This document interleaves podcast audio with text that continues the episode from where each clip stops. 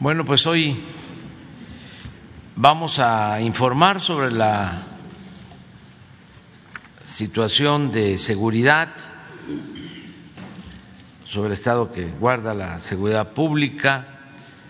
Eh, es el informe mensual que se da a conocer, corresponde a los días 20, pero eh, lo adelantamos porque eh, va a caer domingo, entonces por eso se va a adelantar al día de hoy. Mañana vamos a estar en Minatitlán, vamos a conmemorar la expropiación petrolera en Minatitlán, se va a llevar a cabo allá la reunión de seguridad y también eh, la conferencia y vamos a hacer una gira por el istmo de Tehuantepec. Entonces, por eso vamos a informar hoy sobre seguridad.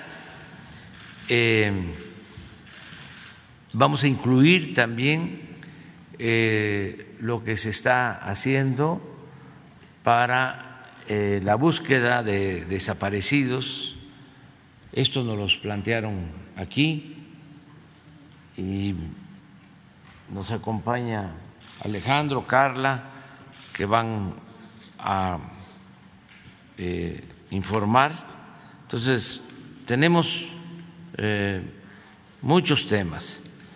Eh, también, al final, vamos a informar sobre cómo llegar al nuevo aeropuerto Felipe Ángeles, porque ya ahora esa es la campaña en contra de que este, se va a hacer una semana para poder llegar.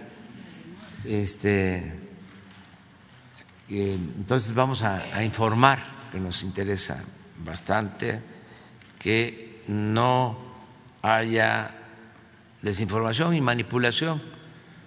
Es una obra tan importante que la quieren este, enlodar nuestros adversarios.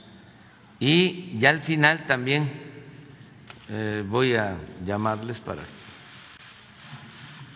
este, que compren su cachito porque se están rifando los lotes allá en la costa de, de Sinaloa, en la playa el terreno que era del finado Toledo Corro, que lo compraron en el gobierno de Felipe Calderón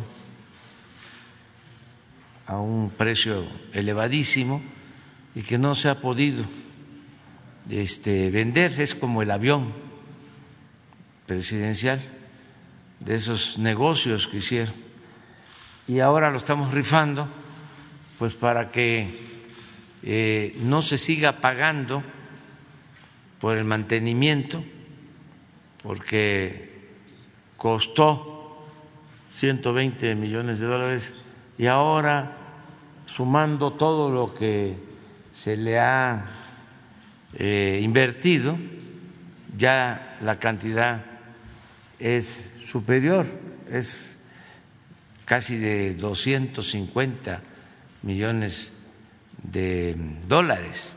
Entonces, menos eh, quieren los empresarios, inversionistas adquirirlo y la forma que encontramos para recuperar estos eh, dineros que son del pueblo, que son de la nación, es eh, fraccionándolo todo el terreno vendiendo lotes y este dinero se va a quedar en Sinaloa para la presa Santa María y para que no falte el agua en Sinaloa, tanto para consumo doméstico como para riego. Bueno, pues eso es. Empezamos con Rosa Isela. Muy buenos días a todas y todos. Con su permiso, señor presidente. Como hacemos cada mes, hoy informaremos de los resultados del trabajo coordinado entre las instituciones de seguridad del Gobierno de México, los gobiernos estatales y municipales, mediante las mesas de construcción de paz y seguridad.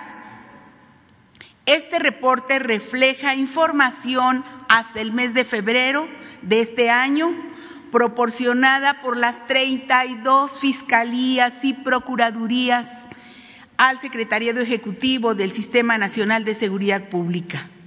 Los resultados que expondremos son producto de la labor del Gabinete de Seguridad eh, que bajo el liderazgo del presidente Andrés Manuel López Obrador trabaja desde el primer día de su mandato, desde la madrugada, cotidianamente, de manera coordinada donde participan la Secretaría de Gobernación, la Secretaría de Seguridad, la Secretaría de la Defensa Nacional, la Secretaría de Marina, la Consejería Jurídica, el Centro Nacional de Inteligencia, la Guardia Nacional. El trabajo que se ha hecho durante los primeros tres años de este gobierno es integral e incluye labores de inteligencia, operatividad, proximidad, territorialización de la Guardia Nacional y, por supuesto, la prevención y la atención a las causas que originan la violencia, el seguimiento de los casos concretos bajo la política de cero impunidad y cero corrupción del Gobierno de México. Eh, estos resultados demuestran que la Estrategia Nacional de Seguridad funciona la estrategia es la correcta y está ayudando a pacificar al país. Ahora presentamos.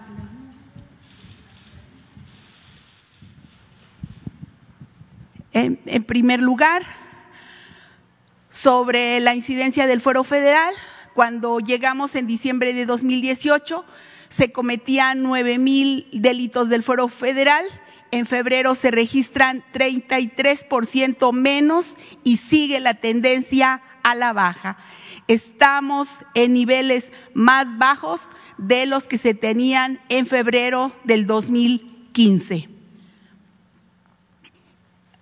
Aquí eh, en febrero tuvimos reducciones en la mayoría de los delitos federales.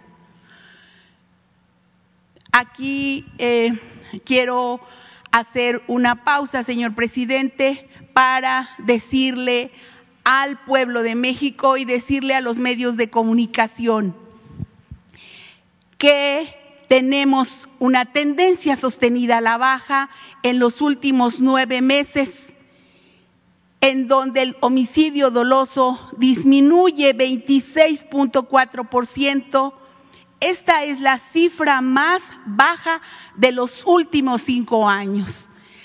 En los últimos cinco años se tiene esta tendencia, insisto, en que la estrategia nacional de seguridad funciona, es la correcta y así se está pacificando al país.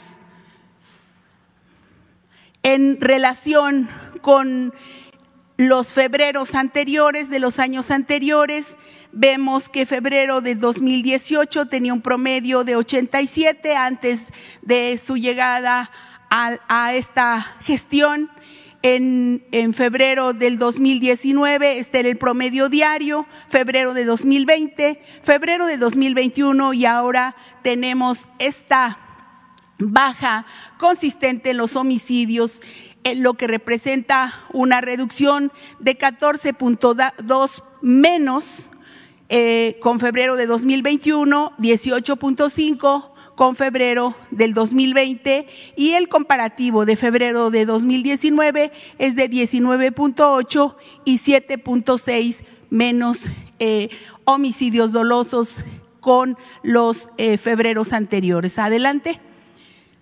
Eh, siguen seis entidades del país concentrando el 50% de los homicidios dolosos. Michoacán, Guanajuato, Baja California, Estado de México, Jalisco y Chihuahua.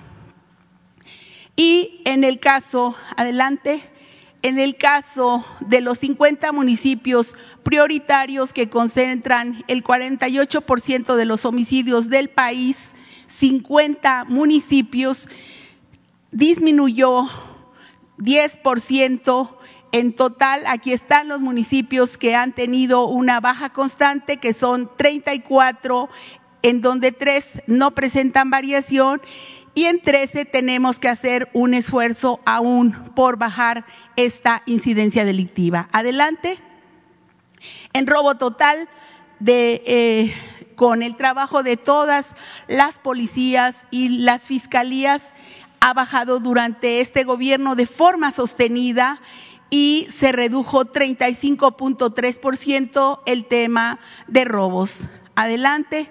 En el caso de robo de vehículos, el, es de 49.5% y esto es claramente una reducción de, desde el máximo histórico que se tuvo en 2018. Adelante. En el caso del feminicidio, también tenemos una baja de 29% respecto al máximo histórico de agosto de 2021 y seguimos trabajando en forma coordinada con los estados. Adelante. En el caso de violencia familiar también hay una baja de una reducción de 25% respecto del máximo histórico de mayo de 2021. Y en el siguiente está el tema de extorsión. Hay durante varios meses, ya se ha visto seis meses a la baja en este delito y la extorsión descendió 17%.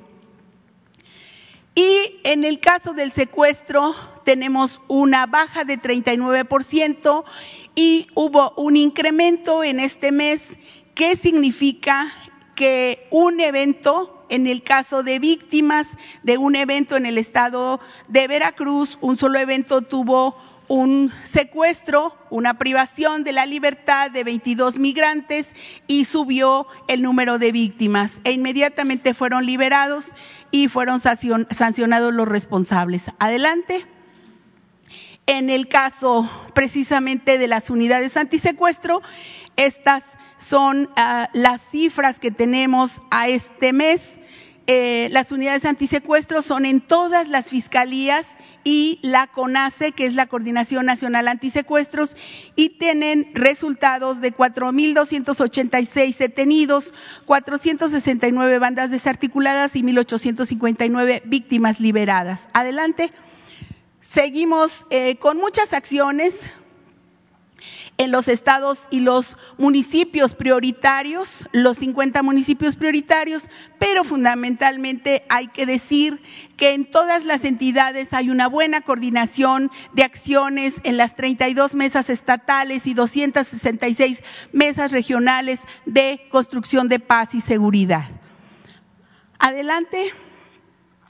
En el robo de hidrocarburos, de el inicio de la administración que teníamos 72 mil eh, barriles diarios que se eh, robaban, que se extraían, ahora gracias a la intervención de las Fuerzas Armadas, tenemos un ahorro estimado de más de 197 mil eh, millones de pesos. Adelante y en la prevención de toma de casetas, gracias a la eh, que se puso en marcha el operativo Caseta Segura, también se tiene y una, eh, un ahorro al erario y se evita la pérdida durante 2022 de 2.868 millones de pesos y desde que se inició este operativo de más de 26 mil millones de pesos y seguimos trabajando en el tema de las casetas. Adelante. Finalmente, en lo que tiene que ver con la, el bloqueo de las cuentas por parte de la Unidad de Inteligencia Financiera.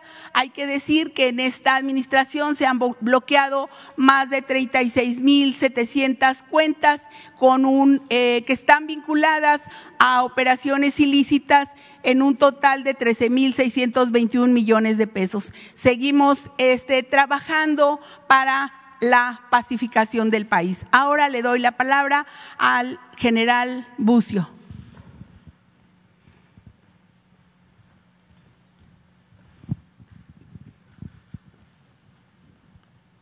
Con su permiso, señor presidente, por eh, parte de la Guardia Nacional, durante el presente mes tenemos los siguientes eh, avances en cuanto a efectivos y reclutamiento. Efectivos, el estado de fuerza, eh, de acuerdo a las plazas presupuestales, está en 113.833. La fuerza operativa, 104.839, ya desplegados en las 266 coordinaciones regionales. De ellos realmente hay un 88% desplegado, son 92.258 y un 12% estimado, estimamos que son el personal que está en operaciones, en apoyo a las operaciones. El reclutamiento para el presente año son los 12.943 elementos que sumados a los reclutados en los tres primeros años debemos de alcanzar al final del año 126.776 elementos en la Guardia Nacional. Adelante. En cuanto a capacitación, los principales cursos que tenemos son el curso de formación inicial, tanto para personal de nuevo ingreso como personal veterano, y la capacitación especializada o continua. En el caso del, curso de, de formación inicial para personal de nuevo ingreso, que es de 20 semanas, tenemos un total de 6.350 elementos en cuatro escalones, todavía uno del año pasado y tres del presente año. Eh, para veteranos, este mismo curso es de ocho semanas, tenemos 2.418 en ocho centros de adiestramiento, más en, un personal que está en línea en el Centro de Capacitación Virtual de la Secretaría de la Defensa Nacional y 86 que realizan el curso en ambas modalidades. Por lo que respecta a capacitación especializada, actualmente tenemos eh, talleres y cursos que van de dos días hasta tres meses, un total de 8.365 elementos y este, esta capacitación se da tanto presencial como en línea.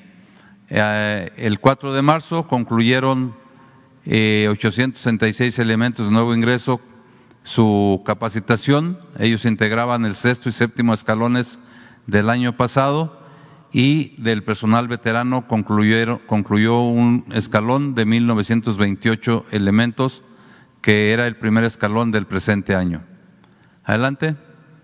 Por lo que se refiere a la construcción de cuarteles para la Guardia Nacional, eh, las cifras eh, de las construcciones ya terminadas son 230, tenemos en construcción 18 proyectadas para el 2022 151 y, y 95 para el 2023, que hace un total de 246, más 100 eh, instalaciones o 100 espacios que la Secretaría de la Defensa Nacional pone a disposición de la Guardia Nacional en cuarteles propios del Ejército, da un total de 594 instalaciones que son las que finalmente tendrá, tendrá la Guardia al final del 2023.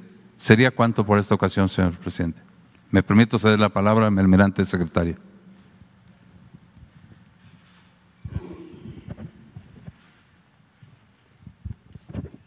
Continuando con el informe, la que sigue, por favor.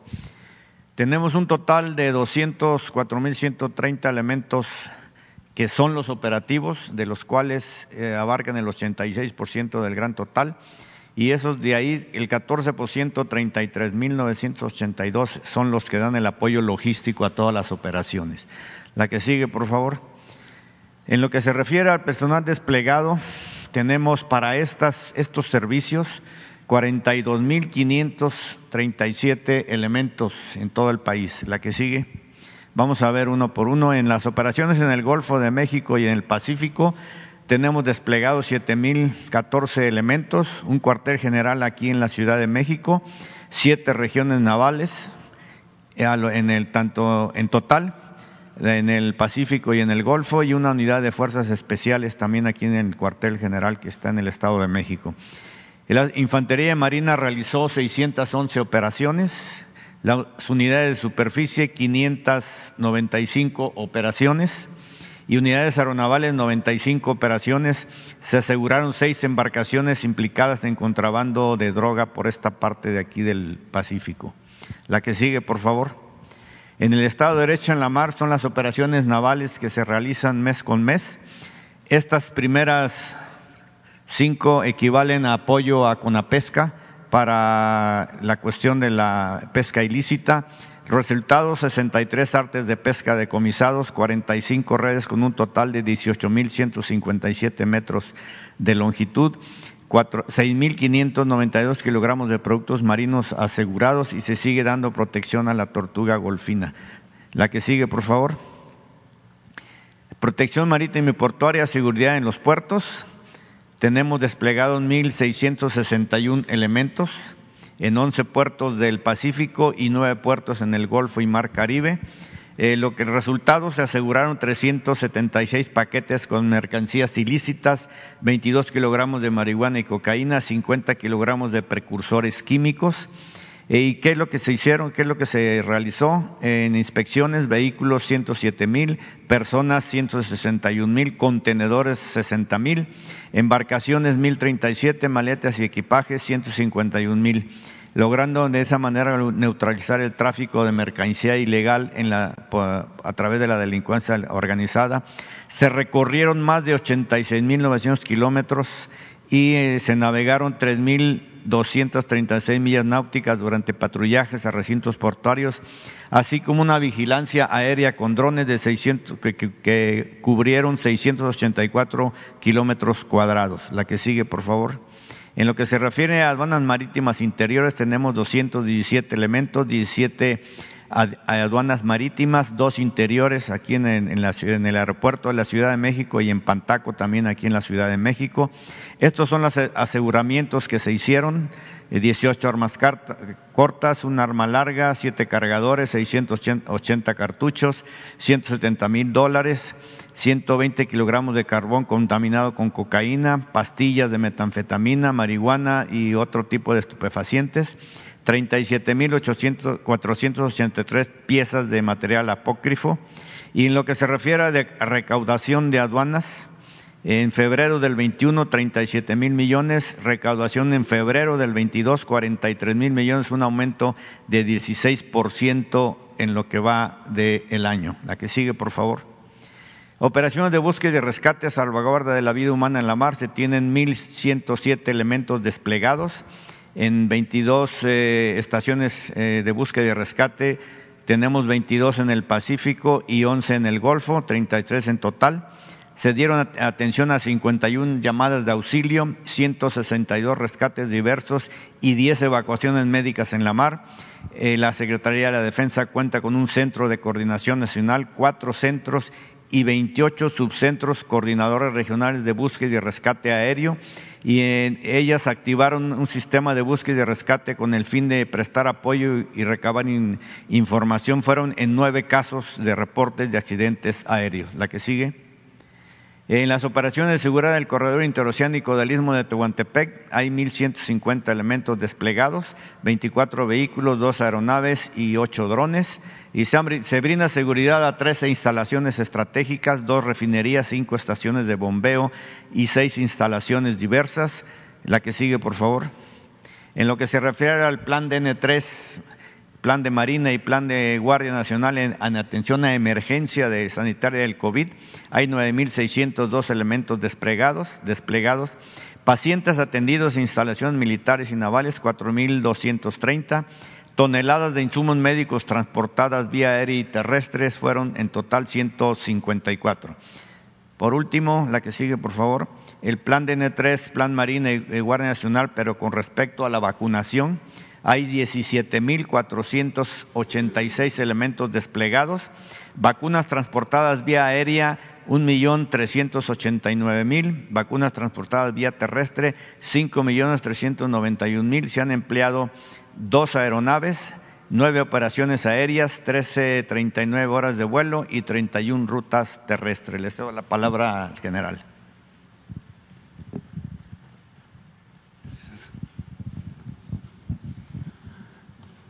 Con su permiso, señor presidente, continuamos con el informe. Bien, adicional a las ocho este, tareas, misiones que ya informó el almirante secretario, aquí tenemos nueve más, nueve, nueve misiones que cumple eh, las fuerzas del Estado mexicano para cubrir diferentes áreas en el ámbito de la seguridad. Para estas nueve eh, misiones se están empleando 161.690 eh, elementos eh, estas son para la Estrategia Nacional de Seguridad Pública en todo, en todo nuestro territorio, eh, 99.666 elementos. En la vigilancia del territorio y espacio aéreo nacional, eh, 2.198. En la erradicación intensiva de plantíos de, eh, ilícitos, 4.271. En la seguridad a instalaciones estratégicas, 5.397 en operaciones para el combate al mercado ilícito de combustibles, 2.240 elementos, en la estrategia para el fortalecimiento de las aduanas, 3.167 en el Plan de Migración y Desarrollo de la Frontera Norte-Sur, 28.397 hombres. En la, atención a desastres eh, naturales, 14.437. Y en apoyo a instalaciones electorales, 1.917. Estas son las nueve misiones que se están cubriendo, adicionales, como ya cité, en el periodo del 21 de febrero al 16 de marzo. 24 días de operaciones. Adelante, por favor. Vamos a ver aquí dentro de, la estrategia de seguridad pública, el uso de la inteligencia ha sido una parte importante, es la instrucción del presidente que usemos más la inteligencia para poder lograr los objetivos que, se, tienen identificados.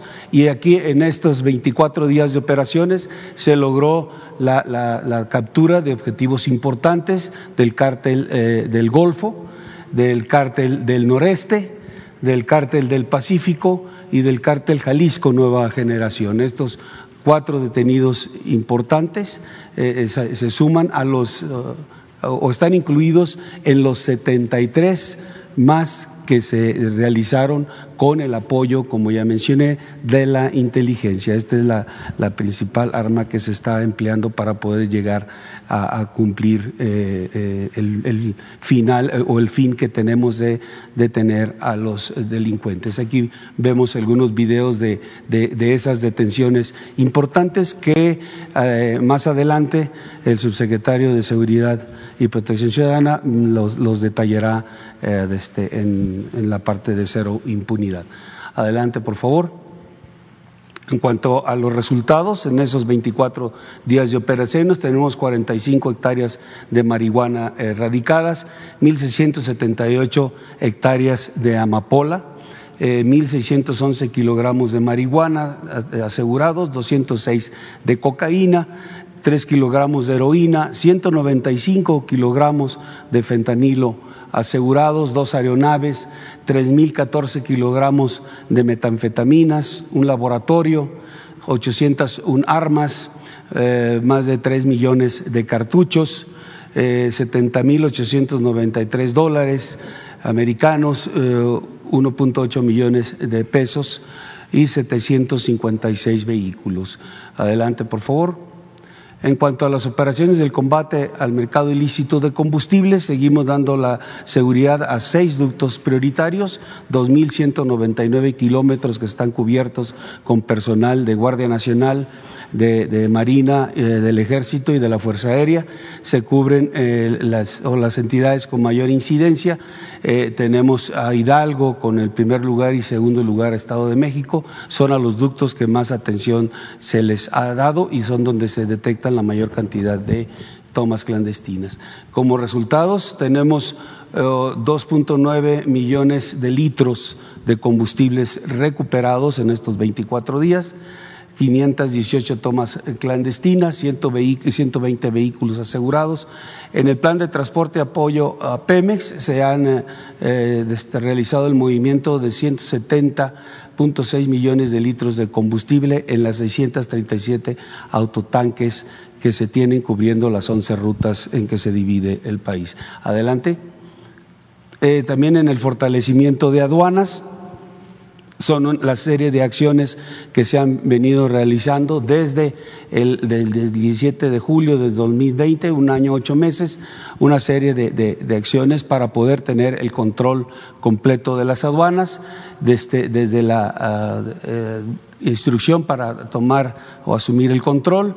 Desde, eh, inicialmente fueron 21 aduanas fronterizas, también eh, la creación de un centro coordinador de aduanas que, se, que es el responsable de eh, coordinar todas las acciones que se realizan en las aduanas y esta coordinación se hace con la Agencia Nacional de Aduanas. Eh, la, publicación del reglamento de la Agencia Nacional, el, control del Centro de Procesamiento Electrónico de Datos, de Vigilancia eh, y control. Ahí es donde se ve la operación de todas las aduanas y es de donde se genera la información y la inteligencia que permite actuar a los elementos de las aduanas. También eh, el, se renovó el Centro de Formación Aduanera, donde se lleva a cabo la capacitación de todo el personal que está participando en aduanas para darles la, oportunidad del, conocimiento y que puedan actuar adecuadamente y conforme a la ley en las respectivas aduanas en donde están asignados. También ya, ya está en operación la, la aduana en el AIFA en el Aeropuerto Internacional Felipe Ángeles y fueron relevadas con fecha primero de marzo nueve aduanas interiores y 14 secciones aduaneras, de tal manera que se tiene eh, eh, un total de recintos fiscales bajo control de la Secretaría de la Defensa de 31 aduanas y 14 secciones aduaneras. Adelante, por favor. Dentro de esta estrategia de las aduanas, estos son los resultados, resultados importantes de estos 24 días, 6.800 cartuchos, eh, 2 eh, millones de dólares en joyería, 1.009 eh, kilogramos de cocaína, 47 armas de fuego, 61 kilogramos de metanfetaminas, 85 detenidos, 57 vehículos asegurados, eh, 519.575 dólares y 61.078 pesos moneda nacional. Adelante. Eh, este es el, el, apoyo, esta es la, la, misión que se inició el día de ayer para este, eh, proporcionar apoyo al Instituto Nacional Electoral en el traslado de la documentación. Eh, este, eh, vamos a cubrir ocho rutas, se están cubriendo ocho rutas para ese eh, traslado de la documentación electoral para llevarla a los consejos distritales. Estará ahí la seguridad en las instalaciones durante 30 días. Posteriormente será realizado ya el, el, proceso de revocación de mandato el 10 de abril y luego será la concentración de la documentación para su resguardo en, en el Nacional Electoral. Se está uh, participando con 1.917 elementos, de ellos 1.098 del Ejército, eh, 819 de la Guardia Nacional para poder eh, garantizar esta eh, situación o, la, seguridad que requiere este proceso. Eh, creo que es todo, señor presidente.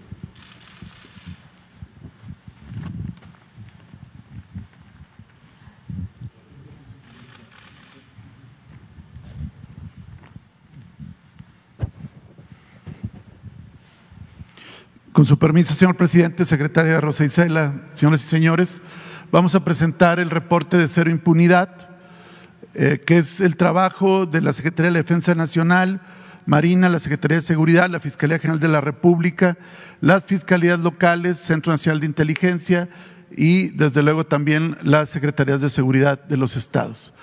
En primer término, dar cuenta que el pasado 26 de febrero, en la Ciudad de México, se detuvo a José Alfredo N., alias El Contador, que fue una operación coordinada por el Ejército Mexicano, la Guardia Nacional y la Secretaría de Seguridad Ciudadana de la Ciudad de México.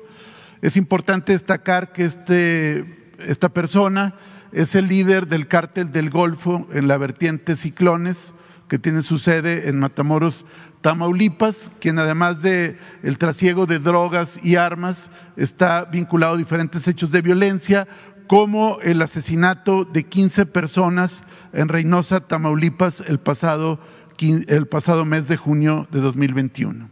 Fue puesto a disposición de la Fiscalía General de la, de la República y vinculado a proceso penal. Siguiente.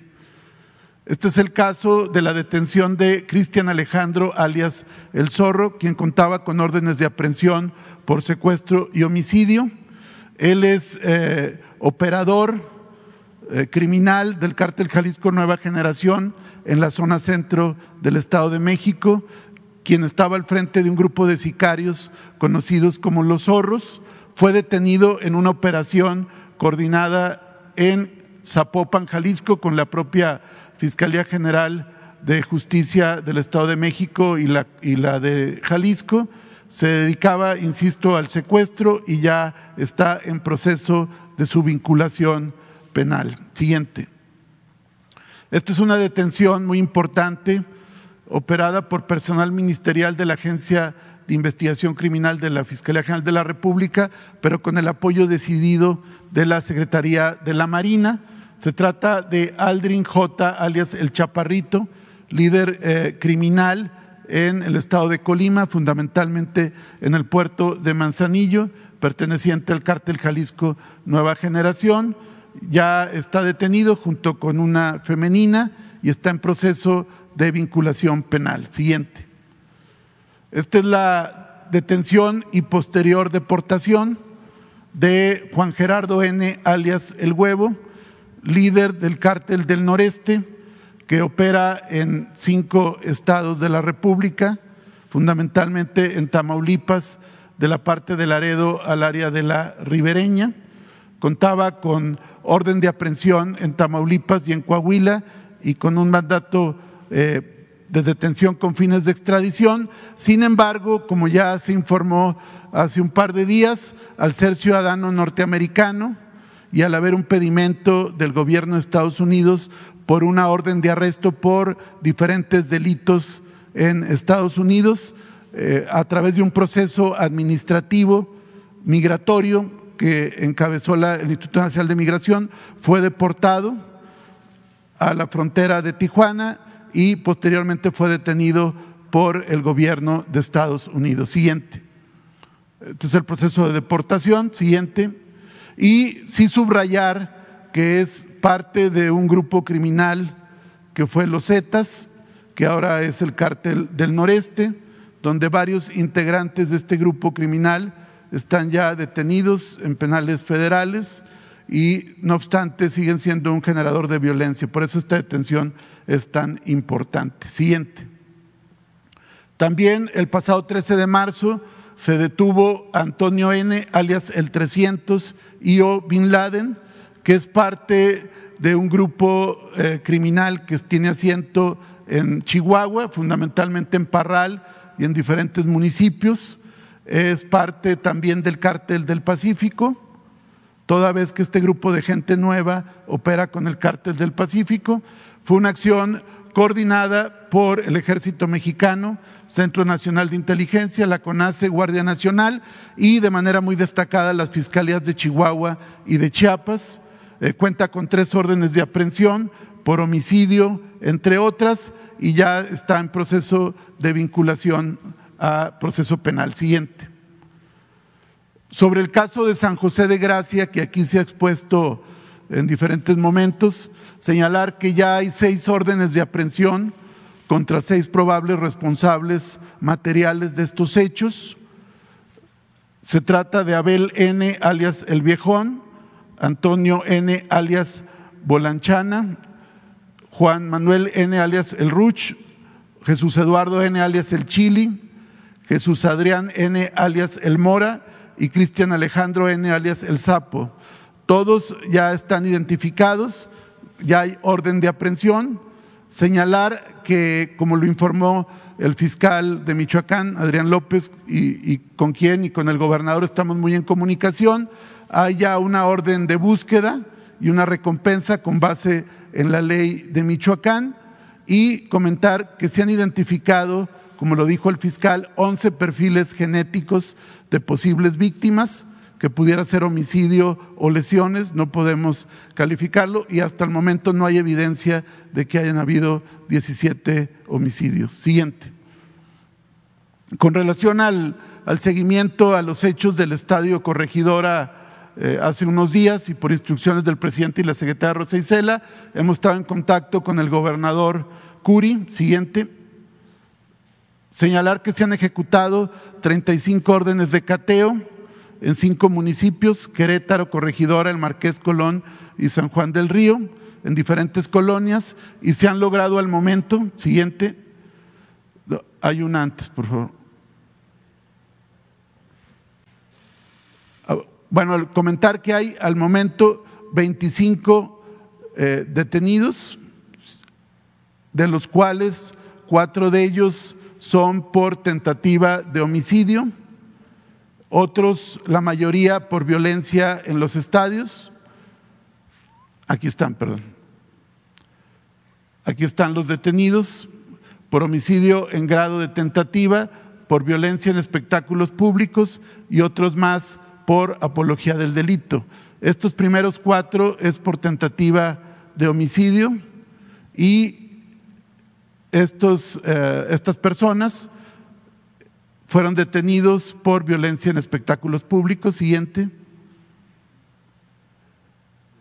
También comentar que hemos estado en coordinación con las autoridades de la Federación Mexicana de Fútbol y de la Liga de Fútbol MX, quienes anunciaron sus propios protocolos y sanciones que corresponden al ámbito privado, pero sí se estableció un mecanismo de comunicación e intercambio de información para coadyuvar con las autoridades locales en que no haya violencia, señalar que no hubo, como se informó eh, en redes al momento, ninguna persona que perdiera la vida, y el día de hoy se espera que la última persona herida eh, salga ya del hospital, con lo cual ya todos estarían fuera de peligro.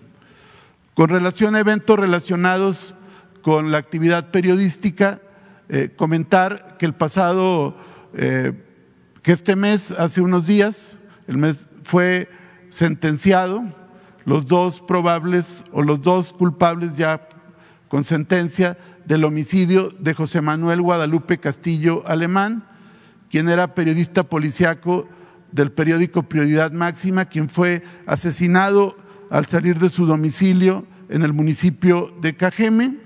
La Fiscalía de Sonora logró que el juez dictara una sentencia de 31 años de prisión por homicidio calificado con alevosía y ventaja. Se acreditó la participación de Rodolfo N. y Desiderio Alejandro como autores materiales.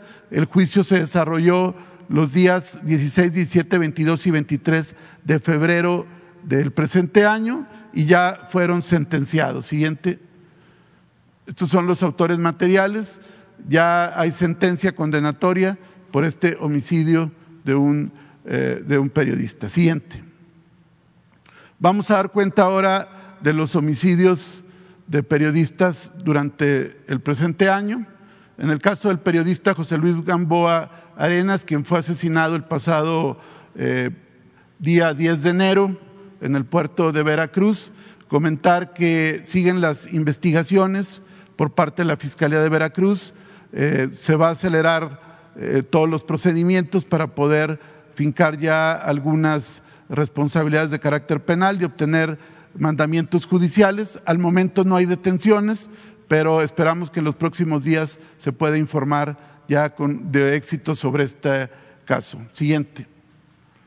En el caso del periodista Margarito Martínez, quien fue asesinado el pasado 17 de enero en Tijuana, comentar que hay 10 eh, personas de una organización criminal que fueron detenidos a partir de un trabajo de inteligencia coordinado por la Fiscalía de Baja California, con apoyo de Sedena, la Marina, la CONACE, Centro Nacional de Inteligencia, y de ellos tres fueron ya vinculados por el homicidio de Margarito, unos como autores intelectuales y otros como autores materiales, y el resto son parte de la organización criminal, también una célula dedicada al, al narcomenudeo y a otro tipo de delitos. Siguiente. En el caso de Lourdes Maldonado, que fue asesinada en su domicilio el pasado 23 de enero, ya están vinculados a proceso penal por el homicidio tres autores materiales, que es Eric N., Guillermo N. y Kevin N. Aquí, al igual que en el caso de Margarito, por instrucción directa del presidente se constituyó un equipo interdisciplinario y los resultados al momento son positivos. Siguiente. Dar cuenta nada más de este eh, caso de tentativa de homicidio, es el caso de Nezahualcóyotl Cordero, eh, que fue vinculado a proceso Freddy A por tentativa de homicidio. Aquí hemos estado muy en contacto con el subsecretario Encinas para que la persona eh, que afortunadamente no fue privada de la vida siga atento al mecanismo de protección de periodistas porque él es sujeto de este mecanismo y que es muy importante que se ciñan a las reglas y a los protocolos previstos para que no se pongan en riesgo. Siguiente. En el caso del periodista Eber Fernando López, quien fue asesinado en Salina Cruz, fueron detenidos en flagrancia en una operación de la Fiscalía de Oaxaca y de la Policía Municipal de Salina Cruz. Los dos autores materiales, Ricardo N., que ya fue vinculado a proceso, y Ricardo N. también vinculado a proceso. Quiero señalar que este caso fue atraído por la Fiscalía Especializada para la Atención de Delitos Cometidos contra la Libertad de Expresión de la Fiscalía General de la República. Siguiente.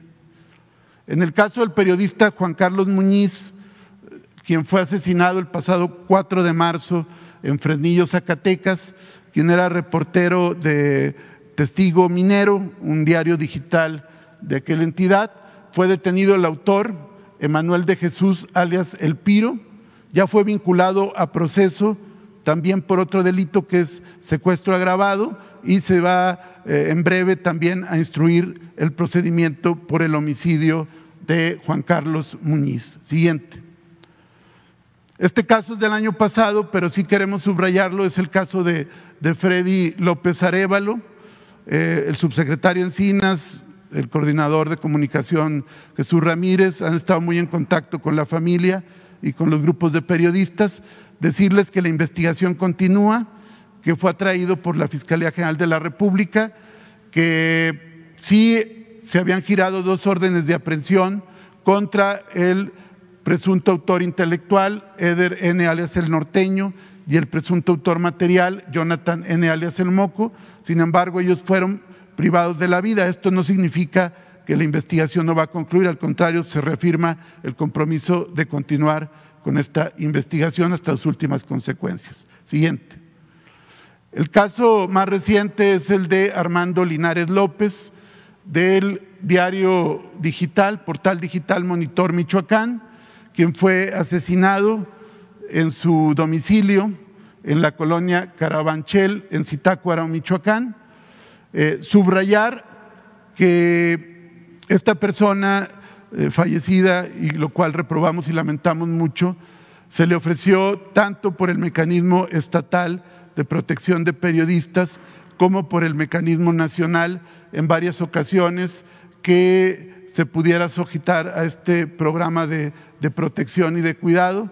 Él rechazó cualquier medida de protección y comentar que dos de sus compañeros de esta misma eh, publicación digital sí se ciñeron a este mecanismo e incluso ya no están ahorita en su región, sino que están sujetos a un mecanismo de protección plena por parte del mecanismo. Desafortunadamente, Armando, no obstante las múltiples gestiones que se hicieron, no quiso sujetarse a este mecanismo. Siguiente. Con relación a los hechos, decir que fue, como lo dijimos, victimado en su, afuera de su domicilio, en la colonia Carabanchel, en Zitácuaro, Michoacán. Siguiente. Y decirles que hay avances muy importantes. Ayer mismo el presidente López Obrador y la secretaria Rosa Isela instruyeron que un grupo se constituyera en la escena junto con la Fiscalía de Michoacán y se pudieron recuperar indicios y material probatorio que nos permite ya tener identificados visualmente a los autores materiales. Dar cuenta que por la mañana del día 16 de marzo, a mediodía, a las 13, 13 horas, dos sujetos a bordo de una motocicleta estuvieron eh, dando vueltas por eh, la, calle donde vivía Armando Linares haciendo preguntas para tratar de ubicar el domicilio de la futura víctima. Eh, se hacían pasar como gente interesada en el fútbol, preguntando por eh, si podían publicarse en el portal, preguntando por Armando y si había por ahí también una instalación de carácter deportiva. Siguiente, iban y venían. Y finalmente este individuo que trae un uniforme, eh, playera roja y short blanco, se entrevista con vecinos. Evidentemente no vamos a pormenorizar para no poner en riesgo, pero hay testimoniales donde dan cuenta que él estuvo preguntando y finalmente se retira eh, junto con otro individuo en una moto a las 13.24 horas siguiente. Finalmente, el mismo día, a las 18.22 horas, según registran cámaras de videovigilancia, eh, se aproxima a donde se encontraba eh, Armando Linares, un individuo con traje negro, corbata roja, quien eh, ya sabía de él, se acerca, saluda a Armando y se quedan platicando en el lugar. Con posterioridad se va caminando con Armando Linares rumbo al domicilio del periodista y le descarga eh, con armas de fuego, con una pistola, y lo asesina con una pistola calibre 9 milímetros y después sale de la escena del crimen corriendo. Siguiente, ya están identificados dos sujetos probables autores materiales del homicidio de Armando Linares. Vamos a seguir con las investigaciones y estamos muy cerca de la Fiscalía y del Gobierno de Michoacán. Siguiente. En resumen, señalar que durante el presente año han habido seis homicidios de periodistas, de los cuales al momento se cuenta con 16 detenidos, de los cuales 16 están vinculados a proceso penal Únicamente en el caso de José Luis Gamboa no hay detenciones, que fue un evento del pasado 10 de enero, pero vamos a continuar trabajando para que pueda verlos a la brevedad. Y el caso reciente de hace dos días de Armando Linares, pero ya identificados los autores materiales. ¿Sería cuánto?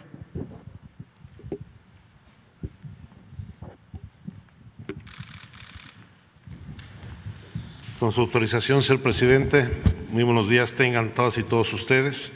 Vamos a dar cuenta de la información referente, aquí fue solicitada, a la situación de emergencia que en materia forense se están viviendo en el país, en un tema que si bien eh, corresponde fundamentalmente al ámbito local, eh, en distintas instituciones, que son tanto las fiscalías de los estados como los tribunales superiores de justicia o las secretarías de salud de distintas entidades, requiere de una acción puntual del Estado mexicano para abatir esta situación. De manera muy breve, recordar cómo las prioridades que ha marcado el presidente de la República están pues, claramente señaladas para atender los temas de búsqueda e identificación de las personas desaparecidas, en la construcción de nuestras capacidades, capacidades institucionales y de infraestructura para atender la demanda de las familias, Así se ha convertido ya en los últimos tres años, se han ya integrado distintas acciones que van desde la formación del Sistema Nacional de Búsqueda, la Comisión Nacional, las 32 comisiones locales, los distintos protocolos homologados de búsqueda con especialidad en perspectiva de género y atención a niñas y mujeres, el caso de personas migrantes, la creación del mecanismo extraordinario de identificación humana e incluso destacar pues el reconocimiento de la competencia del Comité de Desaparición Forzada de Naciones Unidas que nos visitó, fue el primer país que visitó este, desde su existencia, desde su fundación en noviembre del 2021 y que, eh, como nos han informado, con toda seguridad el próximo 8 de marzo presentará el informe de esta visita. Pero uno de los temas que llama más la preocupación y que tenemos que revertir en el corto plazo es lamentablemente el rezago que tenemos en materia forense y de identificación de las personas. Eh, hemos hecho un esfuerzo muy significativo eh, canalizando recursos que antes no se asignaban, no se asignaba ningún recurso de esta naturaleza a desarrollar las capacidades locales de los servicios forenses en los estados o en las comisiones de búsqueda. A la fecha quiero señalar que, eh, incluyendo los recursos asignados al presente ejercicio presupuestal, ya suman 1.700 millones de pesos que han sido orientados a fortalecer las capacidades en materia de búsqueda, en materia forense, en resguardo de cuerpos, en laboratorios móviles en los distintos estados de la República. Eso nos ha permitido ya contar la creación de, con la construcción y funcionamiento de dos centros regionales de identificación humana, uno ubicado en Saltillo, Coahuila, el otro en la capital de San Luis Potosí, que ahora están dando ya los primeros resultados. Junto con ello se han fortalecido todos los aspectos de cooperación internacional. Actualmente estamos trabajando con la Unión Europea con las embajadas de Alemania, con su agencia GIZ, con la Embajada de los Estados Unidos de Norteamérica, su agencia USAID y con distintas agencias internacionales para apoyar las capacidades forenses en distintos estados. Actualmente se está trabajando en los estados de Coahuila, Jalisco, Sonora y Tamaulipas, que son de los estados que concentran el mayor número de cuerpos sin identificar, y en ello se cuenta también de manera muy significativa con el apoyo de la Fundación de Antropología Forense de Guatemala, que es uno de, los equipos este, periciales más calificados que existen en el mundo. Y de manera particular quiero destacar la reciente firma de un convenio de colaboración y entrenamiento del Instituto Nacional de Medicina Genómica, la institución científica más importante de nuestro país, y nosotros sostenemos de América Latina en estos temas, junto con el Laboratorio de Identificación Genética de la Universidad de Innsbruck. El objetivo de este convenio es desarrollar las capacidades de identificación humana partiendo de muestras complejas, aprovechando la capacidad instalada de análisis eh, genético y el personal altamente calificado del Instituto Nacional de Medicina Genómica, con lo cual ya podrán realizarse en nuestro país el análisis de muestras complejas. Es decir, queremos tener nuestro Innsbruck mexicano y para ello hay que reconocer la disposición. Es el primer convenio que firma la Universidad de Innsbruck con otra institución científica de otro país y esperemos que este tenga resultados muy puntuales porque ya iniciarán en estos días los primeros análisis de muestras eh, de restos en esta institución. ¿Cuáles son los principales problemas que ya estamos atendiendo en materia de rezago forense? Pues en primer lugar, tener certeza del número de cuerpos no identificados que existen hoy en los servicios forenses o en las fosas comunes de los panteones del país. Desde el año 2019 se llevó a cabo un ejercicio para levantar un censo de los restos humanos y de cuerpos que se encontraban tanto en los servicios forenses como en, este, las fosas comunes, en un ejercicio conjunto con la Fiscalía General de la República, donde en ese momento identificamos 37 mil personas sin identificar, ocho mil de las cuales se encontraban en los servicios forenses y el resto en las fosas comunes. Este, este, dato se ha venido confirmando este, en los últimos años. El caso del dato de 2020, quinto elemento, que ya hace una estimación de 39 mil cuerpos. El Censo Nacional de Procuración de Justicia que hace el INEGI en los estados, donde identificó solamente más de 9.400 personas fallecidas y restos humanos, sin considerar los servicios periciales que no están dentro de las fiscalías. Y un dato que hemos retomado del Movimiento Nacional por nuestros desaparecidos, que ha, a partir de solicitudes de información y trabajo de campo, levantado un registro en donde ya se da cuenta de poco más de 52 mil cuerpos sin identificar en los servicios forenses y en las fosas comunes del país. Estos, de acuerdo al dato que nos ha brindado y que hemos certificado del Movimiento Nacional este, por nuestros desaparecidos, 10 estados Baja California, Ciudad de México, Estado de México, Jalisco, Chihuahua, Tamaulipas, Nueva León, Veracruz, Sinaloa y Sonora concentran el 80% de los cuerpos de personas fallecidas y es ahí donde estamos concentrando nuestros esfuerzos. Esto, por supuesto, choca con otros problemas. No existe un censo sobre los cuerpos no identificados ni tampoco sobre los identificados y no reclamados en las fuerzas comunes. Esta es una omisión legal muy grave que involucra a distintos ámbitos de autoridades, desde las fiscalías o secretarías de salud o tribunales hasta municipios por el manejo de las fuerzas comunes en los cementerios. No hay una base de datos genética nacional que permita la confrontación de los datos que se obtienen tanto de las muestras genéticas tomadas por las familias como de las que se levantan de los cuerpos encontrados. Esta información genética no se comparte, no se contrasta no existen capacidades y voluntades, que ese es el principal problema, falta de voluntad para hacerlo de manera masiva, y la información forense se mantiene fragmentada.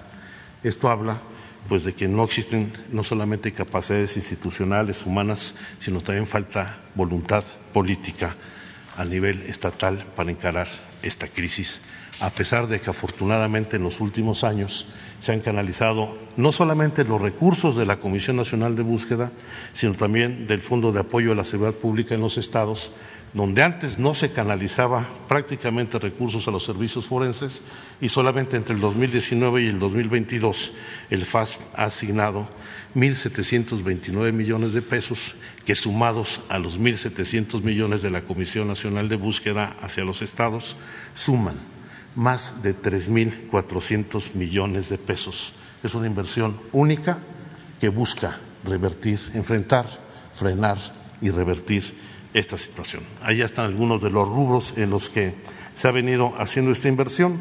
Van desde los centros de identificación humana, los laboratorios en materia genética, los centros de resguardo, laboratorios móviles forenses, los sistemas de administración y control de, los panteones forenses y de cuerpos, los sistemas de reconstrucción facial, eh, los softwares para tener los datos de búsqueda de personas para rostros y tatuajes, los de medidas antropométricas, vehículos refrigerantes, cámaras de conservación para segmentos anatómicos que esperemos que siga consolidándose esta acción y necesitamos una respuesta. La hemos encontrado en muchos estados, lamentablemente no en todos, porque se requiere de un acompañamiento, de una suma de esfuerzos de los estados en quienes recae hasta ahora esta responsabilidad que no está cumpliendo con la expectativa que se tenía. Esto nos va a llevar a, a tomar nuevas medidas, retomando, por ejemplo, la experiencia del Centro Regional de Identificación Humana en Coahuila, que saben que es un esfuerzo conjunto con el gobierno del estado de Coahuila, con las familias de personas desaparecidas en ese estado, con la Fiscalía del estado de Coahuila, la Comisión Nacional y la Comisión Local de Búsqueda, que es el único centro en América Latina que desarrolla identificación masiva de cuerpos. Este, este enfoque masivo, sin lugar a dudas, puede ayudarnos a revertir esta situación. Ponemos como ejemplo, como en este caso de Coahuila, solo entre marzo y diciembre de 2021 se, se hizo la exhumación de cinco fosas comunes de, de, panteones en Saltillo y en Torreón, que ha permitido ya el análisis de, 71, de 731 cuerpos, la toma de 1.600 tomas referenciales hacia los familiares y esperemos que con la reunión que tuvimos este, el pasado 10 de marzo con las fiscalías, y las comisiones de búsqueda de Coahuila, Tamaulipas, Nuevo León, Durango, Zacatecas y San Luis podamos tener el primer programa integral regional de búsqueda e identificación que nos va a permitir atender una de las zonas más problemáticas y conflictivas del país, porque ahí se han concentrado los niveles de violencia y desaparición prácticamente en los últimos 15 años. Junto con ello, vamos a dimensionar el mecanismo extraordinario de identificación forense, que es un grupo de especialistas que cuenta con apoyos del Fondo de Población de Naciones Unidas, tiene un subsidio para este año de 40 millones de pesos. Y esperemos, ya estamos en pláticas con el gobierno de San Luis Potosí, su fiscalía, con el propio mecanismo, para que se sucede, se radique en, en el Centro de Identificación Humana de San Luis Potosí, que ya tiene todas las condiciones óptimas para trabajar con los mejores estándares internacionales y avanzar en lo que consideramos que es lo más importante, la identificación con enfoque eh, masivo a gran escala de todos estos cuerpos que lamentablemente permanecen sin identificar. Les vamos a presentar algunas láminas rápido de lo que es la infraestructura que se ha venido desarrollando. Este es el Centro Regional de Identificación Humana en Saltillo, Coahuila. Son imágenes de los laboratorios y del centro de resguardo. El siguiente es el Centro de, Estatal de Identificación Forense este, y de Búsqueda en San Luis Potosí, que ya tiene todo el equipamiento.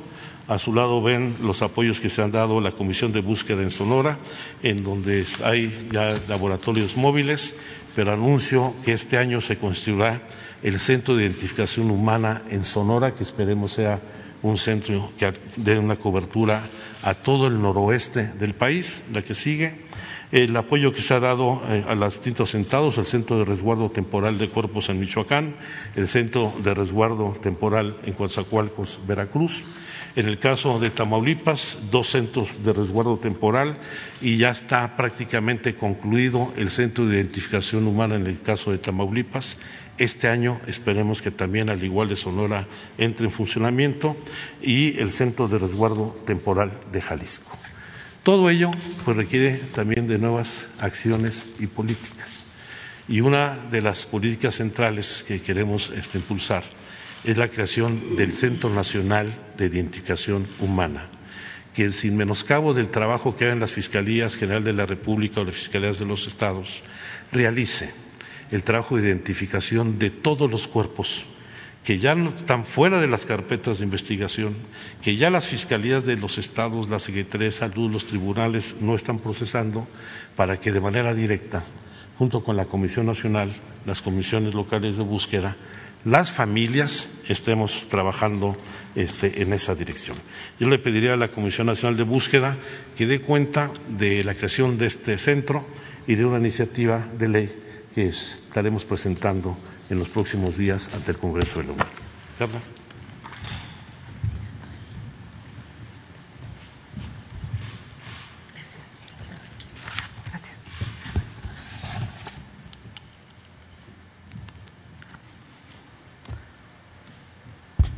Buenos días, señor presidente.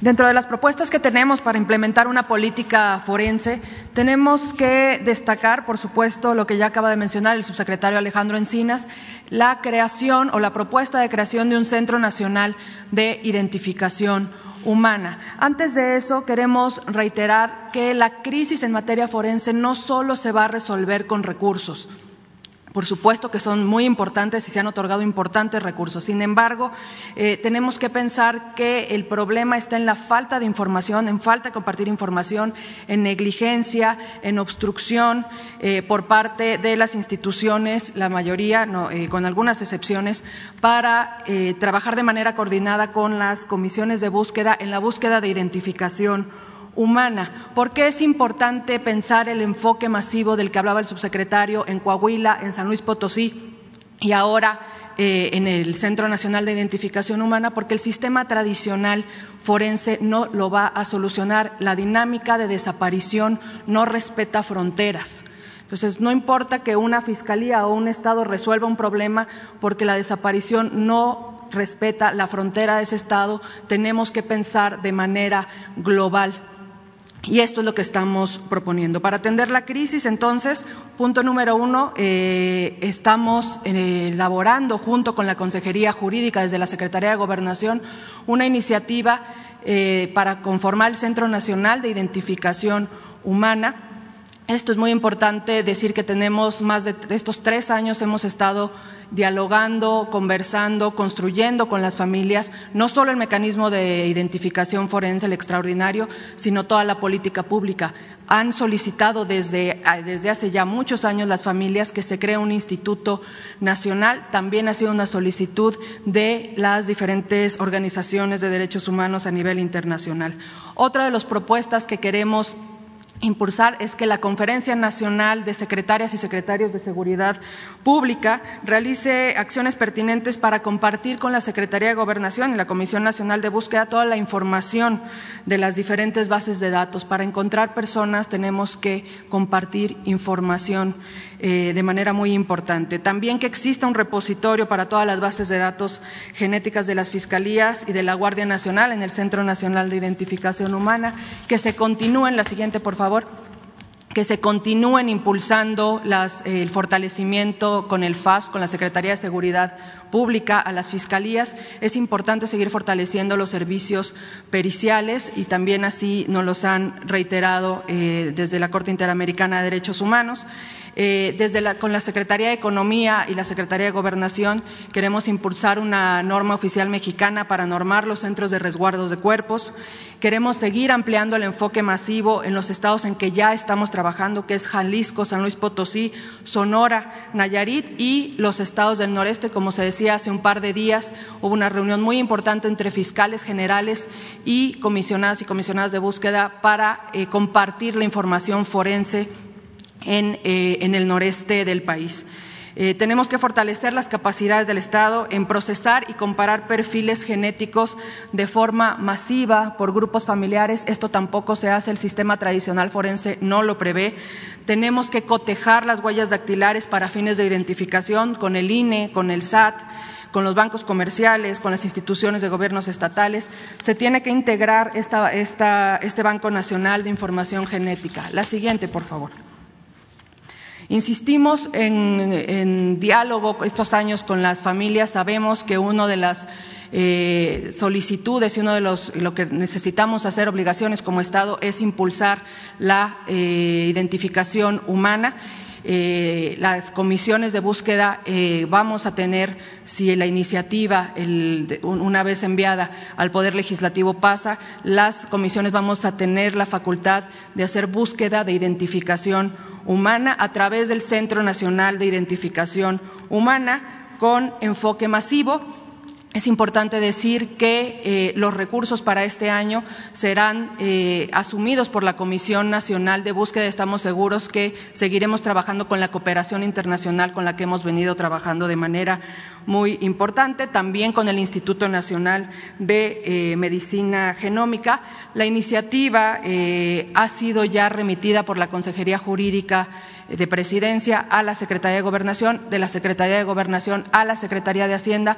Falta solamente ese paso para poner a consideración, eh, para que se firme la, iniciativa y, una, y esto se mande al Poder Legislativo y dentro del Poder Legislativo, por supuesto, con la participación de las familias en un Parlamento abierto, abrir la discusión para que el Centro Nacional de Identificación Humana pueda ser una realidad y sería el primer centro nacional, presidente, eh, a nivel eh, comparado en, el mundo que se dedicara exclusivamente con un enfoque hiper eh, dirigido a la identificación de personas desaparecidas.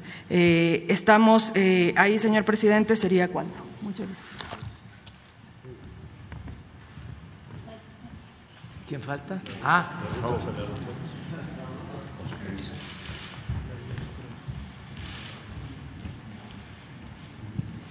Con su permiso, señor presidente. Buenos días, damas y caballeros de los medios masivos de información y de comunicación. Me presento con ustedes soy el general brigadier Isidoro Pastor Román, director general de la empresa de participación estatal mayoritaria Aeropuerto Internacional Felipe Ángeles, Sociedad Anónima de Capital Variable. En esta presentación, por instrucciones del señor presidente, vamos a ustedes a informarles sobre las diferentes rutas de transporte público que van a existir y que van a estar funcionando a partir del día 21 de marzo, el próximo lunes. La que sigue, por favor. Como ven ustedes, son 14 puntos, incluyendo las cuatro centrales de autobuses que existen en la Ciudad de México, en los cuales estos transportes públicos cobrarán del punto más cercano, en el caso de Indios Verdes, hacia el AIFA, 50 pesos, y los puntos más lejanos, como son Perisur y Santa Fe, Toreo, 150 y 125 pesos. Son vehículos dedicados que van a estar saliendo en función de los horarios que tengan las aerolíneas. Esta información ya se transmitió a las aerolíneas y las propias empresas de autobuses y de vehículos dedicados están haciendo la difusión correspondiente. La que sigue, por favor. ¿Cómo vamos nosotros a manejar los tiempos de espera en el aeropuerto? Actualmente, en el sistema aeroportuario mexicano, cuando se va a tomar un vuelo nacional, se piden que estén dos horas antes y para internacionales tres horas. Como ven ustedes, los tiempos para trasladarse al AIFA en relación al aeropuerto de la Ciudad de México, estamos en desventaja relativa porque son tiempos mayores, como ya se ha venido expresando a través de todas estas últimas semanas y meses. Con los desarrollos tecnológicos que tiene el Aeropuerto Internacional Felipe Ángeles, la solicitud hacia los pasajeros va a ser que se encuentren una hora antes para vuelos nacionales y dos horas antes para vuelos internacionales. En ese sentido, si hacemos los comparativos de los tiempos de espera, en todos los casos, con excepción de la ruta del toreo, estamos con minutos a favor. Es decir, el tiempo que se van a tardar en trasladarse de más al aeropuerto Felipe Ángeles será compensado con los tiempos de espera que estén en el aeropuerto eh, Felipe Ángeles. La que sigue, por favor. ¿Cómo es que va a funcionar este sistema expedito para que puedan los pasajeros pasar rápido a las últimas a las salas de última espera? Como ven ustedes, en la parte superior tenemos un procedimiento que es el tradicional, el que se utiliza de manera asistida tanto para el pasajero como en el equipaje. Aquí cabe destacar que las aerolíneas se tardan, el tiempo que más se utiliza en esa documentación del equipaje es en la colocación de las etiquetas a sus maletas que van documentadas. Y si ven ustedes aquí en la parte de abajo, en el esquema B, lo que tenemos es que utilizando los sistemas electrónicos que vamos a tener en el aeropuerto, abatimos los tiempos de 45 a 50 minutos en el sistema tradicional a 18 minutos. Eso es nada más en la documentación. Posteriormente, una vez que ingresan, que hacen esa documentación, tienen que pasar por un punto de inspección. En el punto de inspección, con los aparatos tradicionales, nos tardamos en documentar de 35 a 40 minutos a 180 pasajeros, que es, la capacidad aproximada de las aeronaves con las que vamos a empezar a volar a las seis rutas que existen actualmente en el aeropuerto Felipe Ángeles. Con los dispositivos electrónicos de seguridad de última generación que tenemos instalados, el equipaje de mano va a ser procesado en esta detección de, de posibles sustancias peligrosas en un promedio de 30 segundos y eso nos permite abatir de los 35 a 40 minutos que se tardan los pasajeros en pasar por los puntos de inspección a 15 minutos nada más para llegar posteriormente al abordaje. Como ven ustedes, son 33 minutos lo que necesitamos para documentar a un grupo de pasajeros de 180 para que desde que lleguen a los mostradores o a los kioscos instalados para este efecto hasta que lleguen a las salas de última espera. Es por eso que requerimos nada más una hora para vuelos nacionales y dos para internacionales. La que sigue, por favor.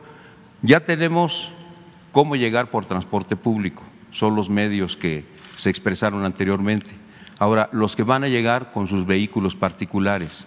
Tenemos dos grandes rutas por el circuito exterior mexiquense y por la autopista México-Pachuca. En un video que viene a continuación de un minuto con 20 segundos les explicaremos cuáles son los espacios por los cuales van a llegar a estas rutas. Por favor, el video.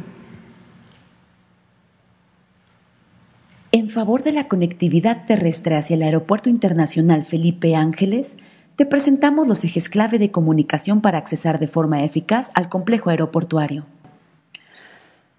Se cuenta con dos accesos a la terminal de pasajeros del AIFA.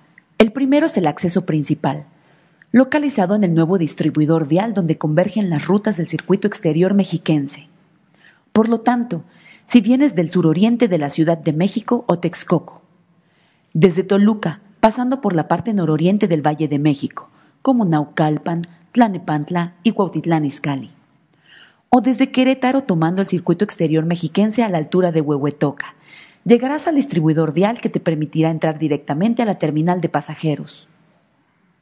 El segundo es el acceso a la terminal de carga, ubicado sobre la carretera federal México-Pachuca. En este sentido, si provienes de la Ciudad de México por la autopista, de Pachuca o de Puebla por el Arco Norte, deberás tomar la salida camino a San Jerónimo para conectar con la carretera federal México-Pachuca, donde inmediatamente encontrarás el acceso a la vialidad perimetral del AIFA. Sigue por ese camino hasta llegar a la glorieta Felipe Ángeles que te conducirá a la terminal de pasajeros.